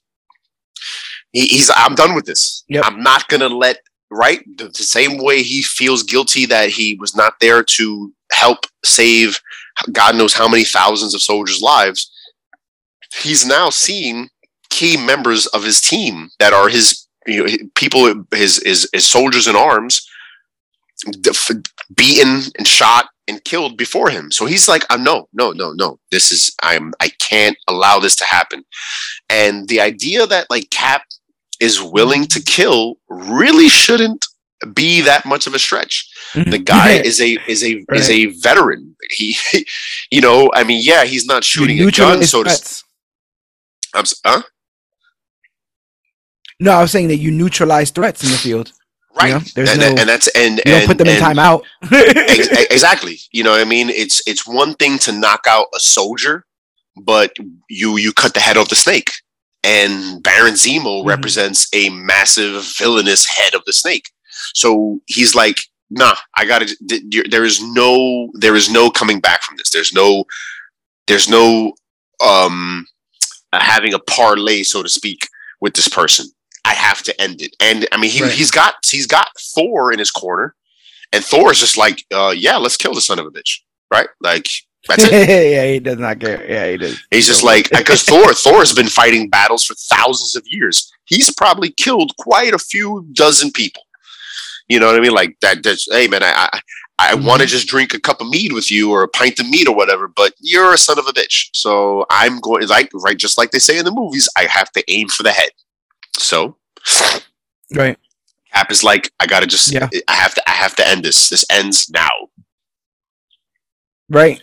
And like I said, Tony, Tony is a lot on the line, their reputation, all of it. But he is dead set. He's going to go about this and he's going to go about it alone. Um, so Jarvis kind of feels like there's a riff in the team. He goes to fit, visit Clint Barton again they have a discussion about where he gets his arrows from, and Clint seems frustrated Jarvis sees things so black and white when he's lived in shades of gray for years. Jarvis claims he's only there to help Clint, um, but he's being arrogant, and Clint asks what's on his mind. At Avengers Mansion, Thor confronts Iron Man.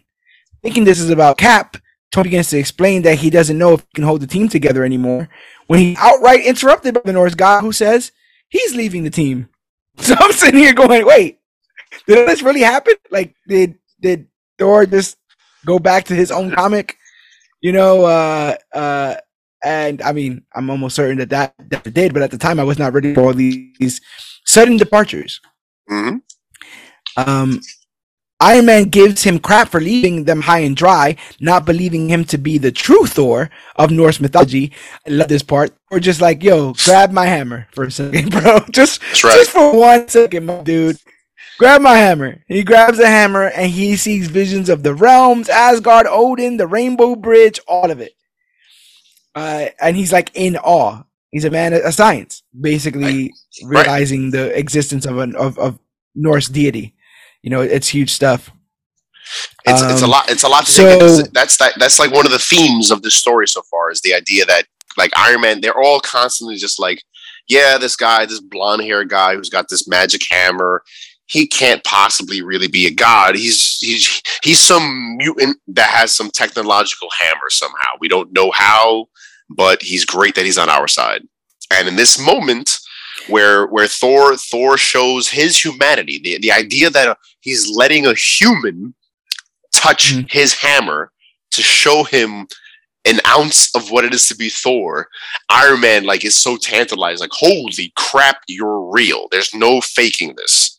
And Thor's like, yeah, I'm real. I'm out. right. And what's also super interesting is that you can see now why, like, a person who sees a guy like Thor and doubts him is the kind of person that doesn't lead the Avengers. you know what I'm saying? Like, Cap, I mean, uh, Tony's self interest gets in the way of this.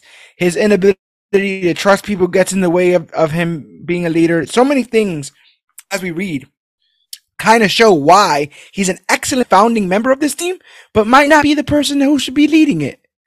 And he out and out, uh, you know, apologizes for doubting Thor. He realizes that Thor has bigger responsibilities elsewhere, and he admits straight up, "I feel like I'm failing as a leader." Um, and Thor tells him, like, "Don't worry, bro. Like, you just have to have so much faith that's contained. It's kind of faith that's throughout your entire team." and he flies into the night sky. He basically is like, and I love how matter of fact Thor is about the whole shit. If I was a freaking deity, it is that matter of fact. Yes, I do have to go. Um, and yeah, I mean it should be when you when you're when you have that much power, it, there is no question. I love that. Like Tony's like, oh, giving him a bunch of shit, and he's like, I'm well, I'm, I still have to go. like you know, like it doesn't it doesn't matter what you think of me or any of that kind of stuff. I still gotta go. So found that super interesting. Yeah, yeah. Can you remember why Thor actually Thor leaves in the comics? I don't remember the exact reason, but I will Mhm. tell you the editorial reason is that um, by issue 16, it's known that Stan and I believe even Jack are leaving the Avengers. Mhm. And Stan, this is this is this is considered a, a, a bit of a jackass move. Stan straight up tells the next writer, who I believe was Roy Thomas, he goes, "Yeah, listen, I'm not letting you use my toys because I'm Mhm. still gonna do my Thor stories. I'm still gonna do my Iron Man stories. You can have Captain America, and you can Mhm. have Hawkeye, Scarlet Witch, and And the Quicksilver. And the Right. villains. And here you go. And starting with issue 16, he That's the it, it, it, it, it affectionately becomes known as uh, Cap's Koo- Kooky Kooky Quartet, Okay. and and they go on for a number of issues like that, like for a while, where Wow. they just have some of the most funny, off the wall Avenger stories. Because when you look at that team, because mind you, this is a pre, this is a pre. Um, House of M Scarlet Witch, whose powers at that time were luck based, probability based. Yes. So like her powers usually meant that, oh yeah, I'll make the the shield you know, change direction, or I'll make this guy fall asleep, maybe. You know, she didn't she she didn't really do much. And then you had a guy who shot arrows, you had Captain America, and you had a guy who could run fast. And that was it. That was the team. You know what I mean? So so they from what I know, they don't really deal with many powerhouse villains. It's kind of silly. You got this four member team and they deal with, you know, like Baron Strucker and um the the Serpent Society. You know what I mean? Well, I can The- see that at this point, you know, um, X Men are probably getting very popular. The Fantastic Four are probably getting very popular. So if there's bigger threats out there, I'm sure that they other, you know, like they had other teams. But this this team of four does seem very weird. It does feel like an editorial kind of like, well, yeah, this is yeah, yeah, yeah. Because don't get, do. don't get me wrong, I, I, Iron Man and and Thor were big hits. Like they didn't need to be on a team.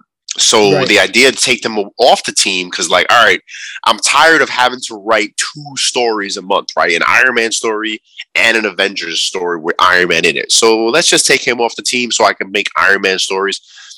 Let me get Thor back into Journey of into Mystery, and I think eventually he gets his own title because those those you can tell such mega stories with just Thor. right. Um, the X Men, if like you, which is uh, not to I hate to correct you, were not big sellers. Oh, they were not. No, no, no, no. The X Men did not become big sellers until uh, Giant Size. When Giant Size X Men happens, Okay. when they introduced when they introduced the international team in what was that night the seventies.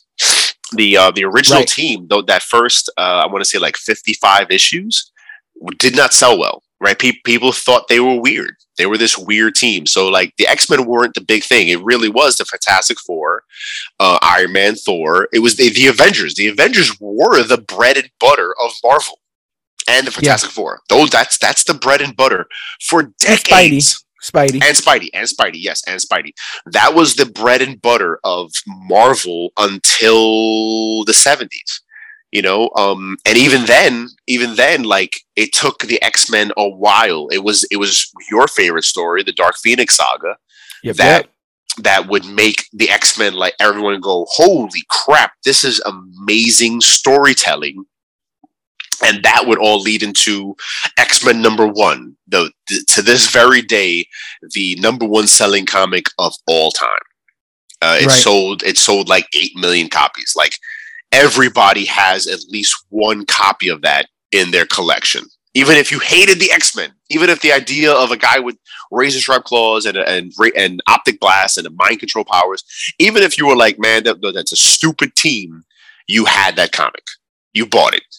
That's interesting. So- also, I'm so- also seeing here that Thor gets his own title. They basically change Journey into Mystery 125. The next thing that comes out is Thor 126. There you go. Right. See, that's how popular he became because they a lot of these heroes were in other stories. I mean, um, Hulk, even his his book got canceled, and they changed it to like tail. They changed it back to like Tales to Astonish or something like that. Right. And but eventually it turns back into Incredible Hulk. So all the all those characters were were mainstays. I mean, with the exception of with the exception of uh, Ant Man and the Wasp. You know, Right. they they they constantly came in and out of the Avengers. Um, but yeah, the other characters were all could all carry a book on their own in some capacity. So the idea of Stan, like, all right, man, this is That's now why- we- That's why the Hulk literally jumped out of the jumped out of the Yeah. the yeah, yeah, yeah. So, so, so, so the idea is Stan, Stan like made a business move. Like, look, man, we don't need to have all our powerhouses on this book anymore. We'll leave Cap and we'll leave these couple of weird villains. And Mhm. Roy, hey, Roy Thomas, do your thing. That's so Do crazy. it. You know, right? And he, and he did. He did. He did. I Almost mean, handicap uh, handicapping him. You know. you know, right? I mean, the the Avengers ran like perfectly for like five hundred issues. Mm. That's crazy. That's crazy. It's crazy. That you know what I mean? Yeah, it's a lot. It's a lot. Um. Oh, we did that in Bolivia. Cap infiltrates the compound Rick Jones is being held at, but ends up confronted by Zemo and his men. Zemo points a ray gun at Cap, swearing he will make him suffer, and Steve tells him take his best shot. In Germany, the Maximoff twins discuss being tired of running from the law and express wanting to be help for others and for the greater good, but not knowing how. They are interrupted by a news report claiming that some OG members of the Avengers have taken their leave, with people speculating that this might may serve as the end for the team. Cap battles Zemo's men and uses his shield to make Zemo shoot his henchmen. When Zemo goes for the killing blow against Cap, he also uses his shield to knock his ray gun away, and an errant beam shoots the mountain behind him, causing an avalanche that falls on seemingly on Rick Jones, Zemo, and Captain America. Um, is can you explain to me the significance or distinction between Heinrich and Helmut Zemo? Uh, Heinrich is. I, I, I don't remember if it's his grand. I don't know if it's the grandfather or father of Helmut. because yeah, like this Zemo is dead. This Zemo is dead.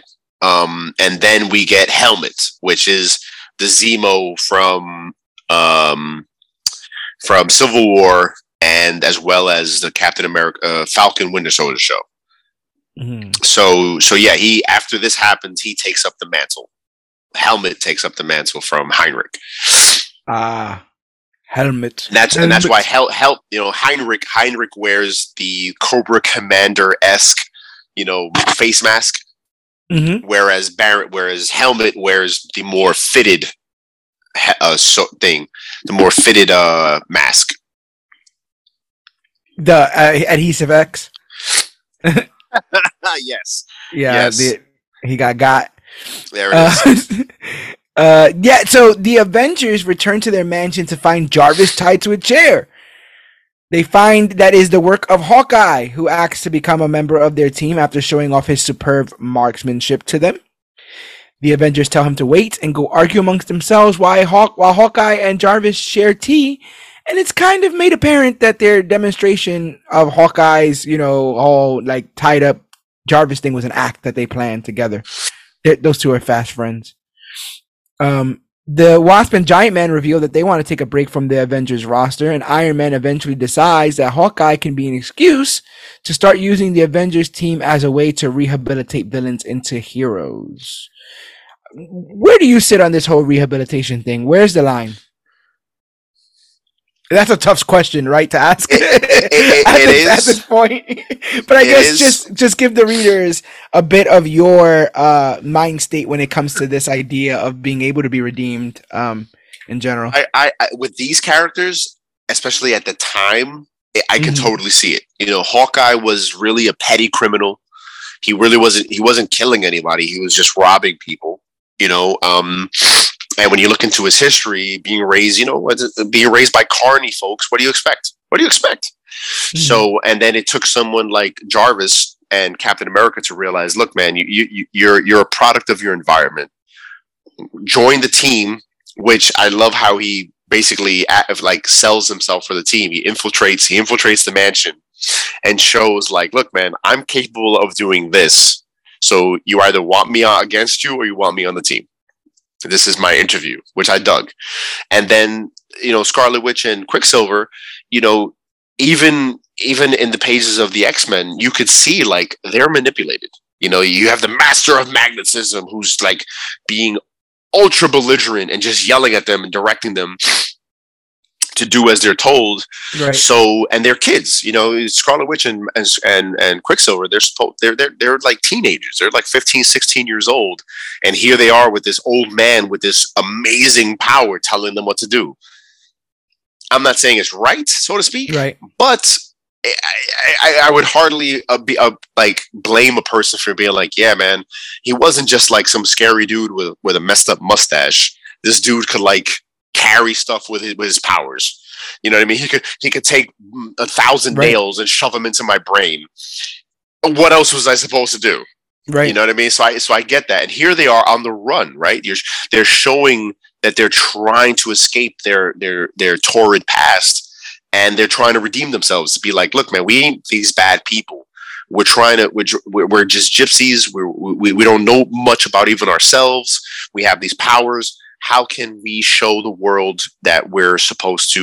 We're actually good people. And so I think it's brilliant that that they do Right. do this. And yeah, the, the- for these characters, um, I, I'm f- I'm all for it. It's I love Wolverine. Wolverine is my guy. He, you know, he's the character that got me into comic Right. books.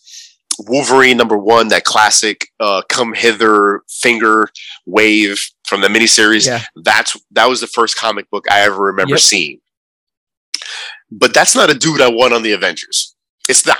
So when they when they brought No. the new No. Even though he spent some Oh, time in, in yeah. the ranks, yeah. yeah, he spent a lot of time. He's a murderer. The dude, the dude is the same guy who's like, yeah, let's avenge people, but let me go slice a thousand people to to ribbons. You know what I mean? I'm the guy. I'm the guy Yep. you send in to Yeah. do black ops and kill like child, uh, to, to kill child, um, uh, despots in other in other countries. yeah, you know, X Force. yeah, I X-Force style. that Right, right, right, right, right. X-Force, so uh, so remember that like that's that's issue. not the dude that's not the dude you want to be on the cover of the Avengers. I'm sorry, it's not. So like as much as I, I read, I read the entire new Avengers run by Brian Michael Bendis. I loved it. But the whole like even I love that even when he joins a team in like a New Avengers issue three or four, when they find him in the Savage Land, they're all like, "Yo, Mhm. this dude should not be on the team." And even he's like, "Yeah, I, I should. Right. I really, really shouldn't." But Cap is just like, "Ah, the last time we all met by accident, it meant something. So we're meeting by accident again. So you got to be on the team." And it's just like, "No, no, he shouldn't." so that that there is I, I love line. that he's self-aware enough to, to know. He's self-aware enough to know, though, right? Like he's like, yeah, yeah, I probably don't want me on this team. yeah, right, right. Because there, are I'm there glad, are so I'm glad many he's not lying times- to himself about it. Right. There are so many times in the in that run where they're just like, Wolverine, do not kill this person. And he's like, I have six razor sharp claws. what Yeah. else am I supposed to do? I can't. I can't exactly hug the guy. Yeah, it's not. right, it's not right, that way. right. Like I mean, even even in the X Men animated series, they had to constantly have Wolverine get his ass kicked as justification for why he's not killing people. Because it's just like the dude has six razor sharp claws. Anybody he gets near, he should just kill. But mm, he has to constantly get shot. Yeah, he has to constantly walking- he's a- fall. He's a walking blender. right. So You know, so yeah, Just like there slice are, and there, him. yeah, there are definitely tons of, of characters that I'm like, yeah, should not be on the Avengers. So uh, characters like Wolverine, um, even even characters like um, like uh, like Reed Richards. Reed Richards is, is a guy known for making really tough decisions, uh, good or bad, whether it's Mhm. logical or not. Like that's the kind of guy who is quick to be like, all right, I can save a thousand people and ten people die. That sounds right Right. you know, as yeah, logical it, as it it- is, the math checks out to him, right? right? He's exactly, you pragmatic. know, right? There it is. So it's like you you kind of don't really want that because eventually that comes against you. Eventually, eventually he he he calculates the calculation to be like, hey man, if we die, he does it. He does a Doctor Strange, right? He does a Doctor Strange where it's like, hey man, if we all die, we eventually win. nobody wants to hear that. It's for the betterment of the multiverse. Yeah, yeah. Like nobody Yeah. wants to hear that. so, so yeah, Yeah. like there, yeah. there are definite yeah, lines. He wouldn't be good on that team.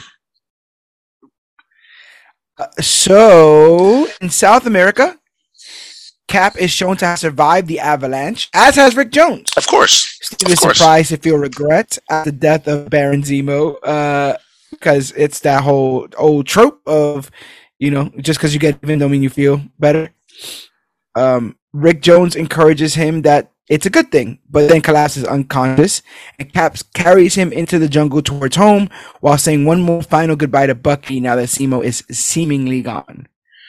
In the United States, the Avengers make a uh, official public announcement that Hawkeye will be joining their ranks, and as a result, Iron Man is later confronted by an enraged Agent Merc, Merch, uh, who for allowing an ex-criminal on their team. Iron Man immediately threatens him and tells him that the other ex-villains tells about the other ex-villains that they're accepting, Scarlet Witch and Quicksilver. The the two later go and meet the superpowered twins when they arrive in America, and Quicksilver is extremely rude to the Americans. In South America, Captain America is recognized by a man with a newspaper, and Cap learns of the from the newspaper that Hawkeye has joined the Avengers. He does not seem too happy about this. Suck it up, Buttercup.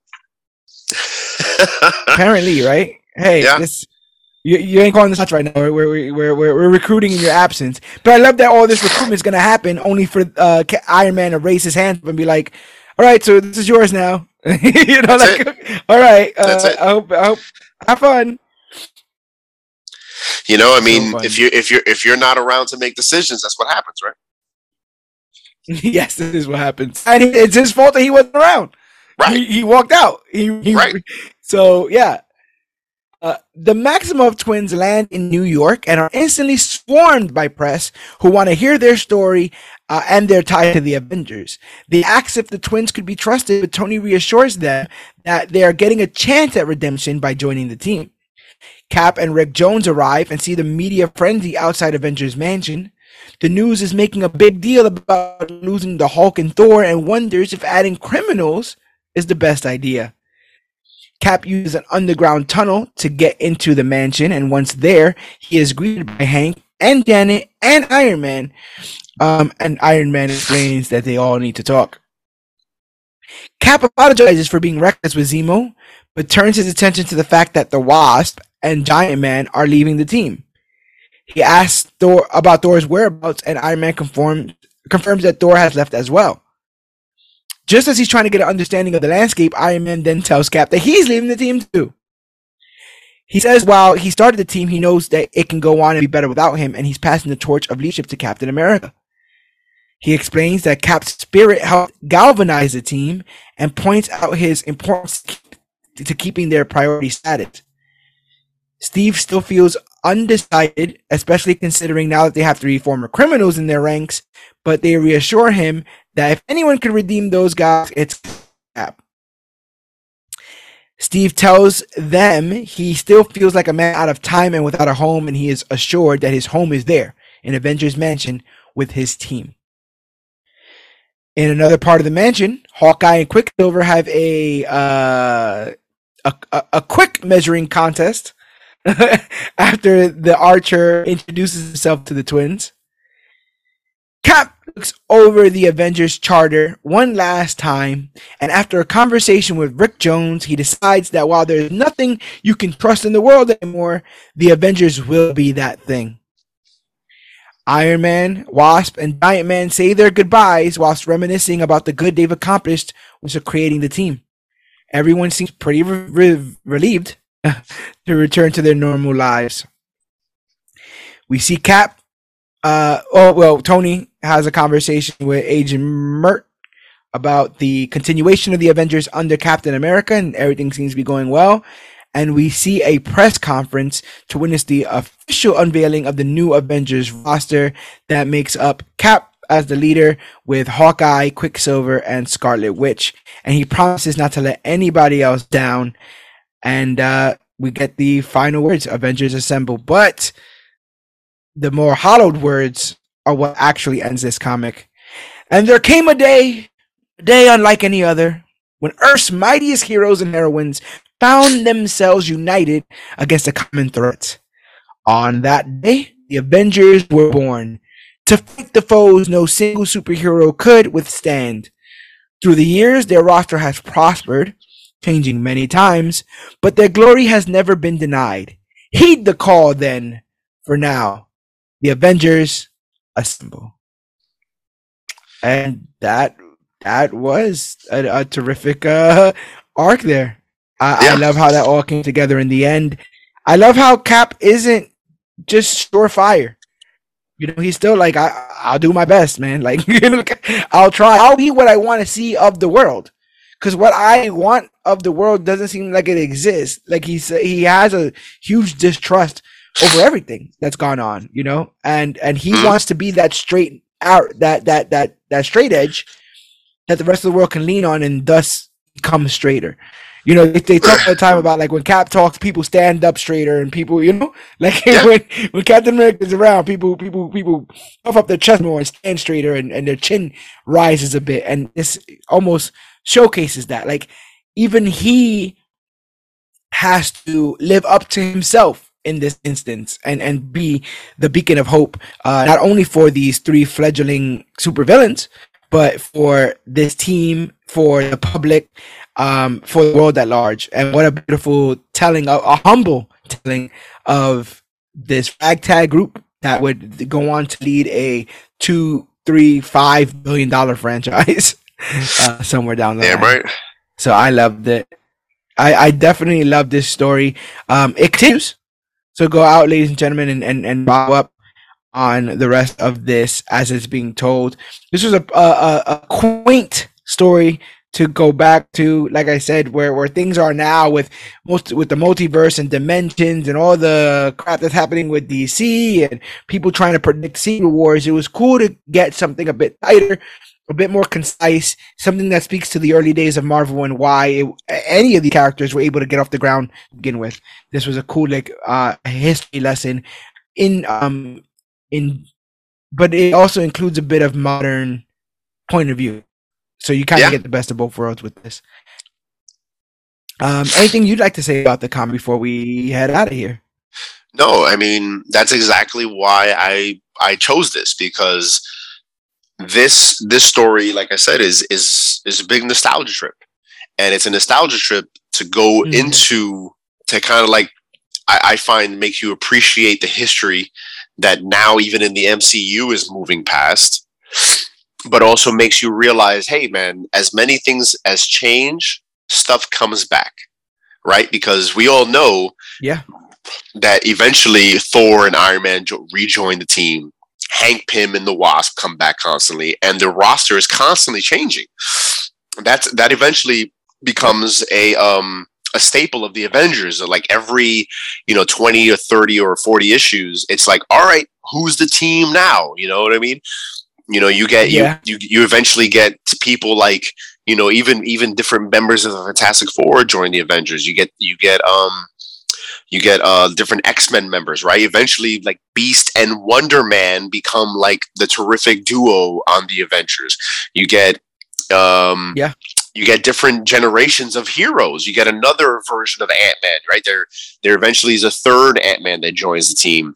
You get there's so many. There, I, am trying to think of them all, but there's so you get different cosmic heroes. You get Nova, and you get you know um, uh, a guy by the name of of Justice, who who eventually goes on to become one of the founders of the Guardians of the Galaxy. Uh, you get Firestar. Ah. you know, you know, you, there's so many people who Spider Man, right? Spider Man and Wolverine and and yeah. so and so, yep. Thunderstrike. You get this revolving door thing at one point.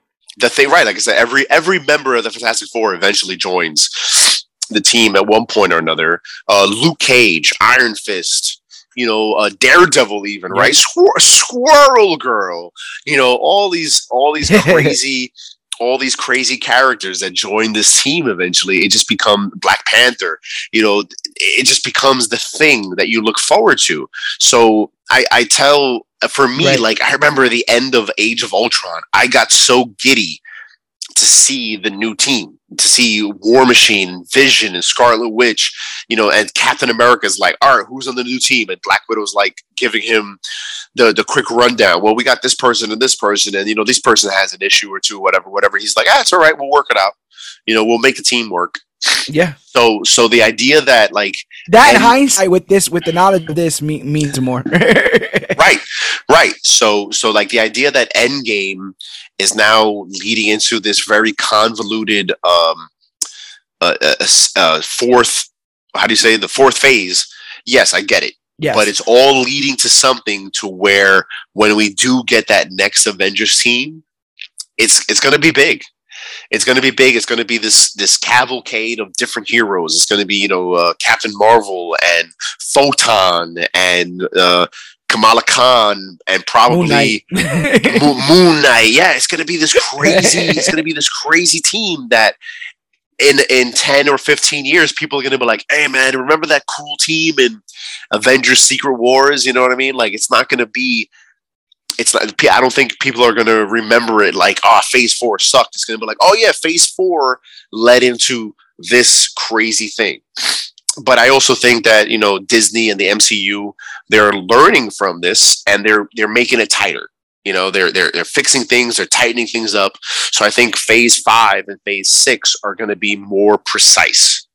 So they're learning from from their from their you know quote unquote mistakes, and I think things are going to get tighter. And just remember, at the end of the day, you have you always have the comic books and for those of you, I, again, I, I want to highlight that, yeah, this was all based off of Stan and Jack's original vision, but Joe Casey and Scott Kolins did a beautiful job. I mean, the artwork by Scott Kolins, the man is one of the the darlings really of the, stuff.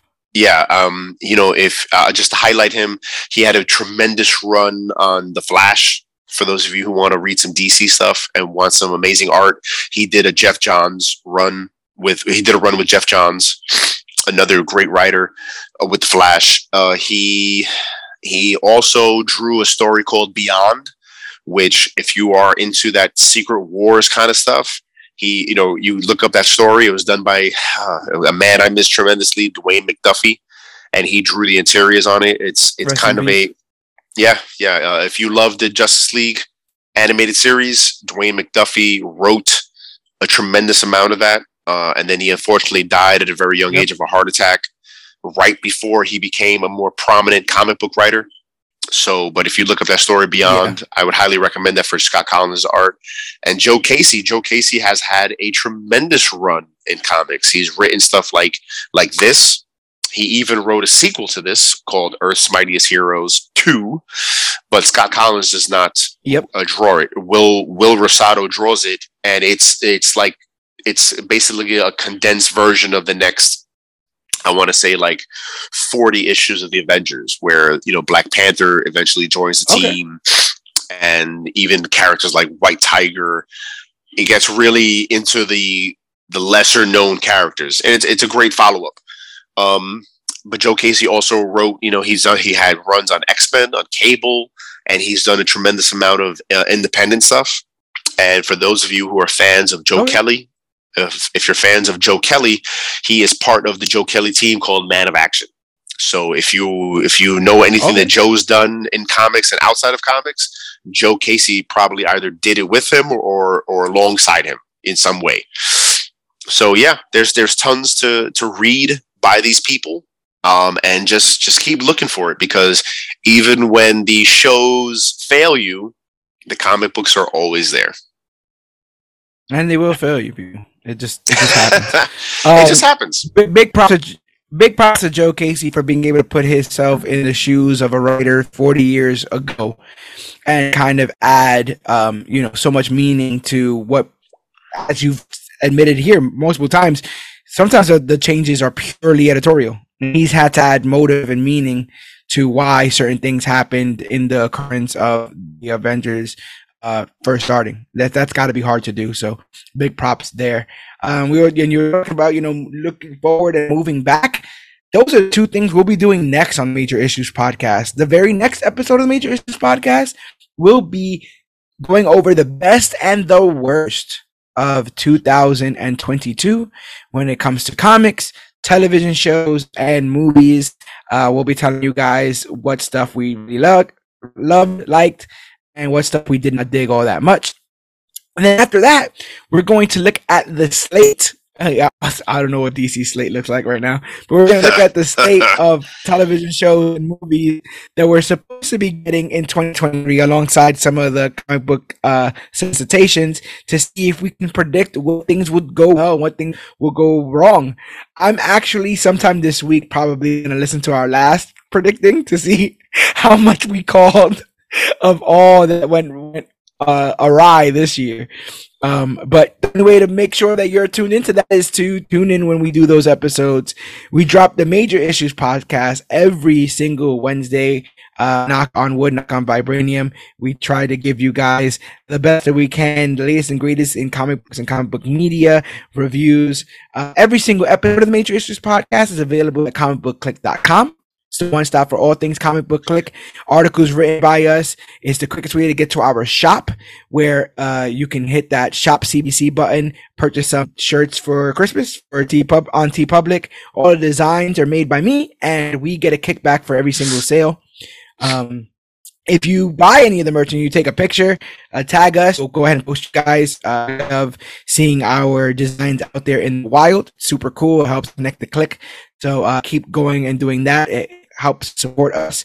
If you want to help support us more monetarily, uh, you can consider becoming a Patreon at patreon.com slash CBC Clubhouse, where for as little as $3 a month, 10 cents a day, you help us keep our lights on here and help us afford the hardware and the software we're going to need in the future.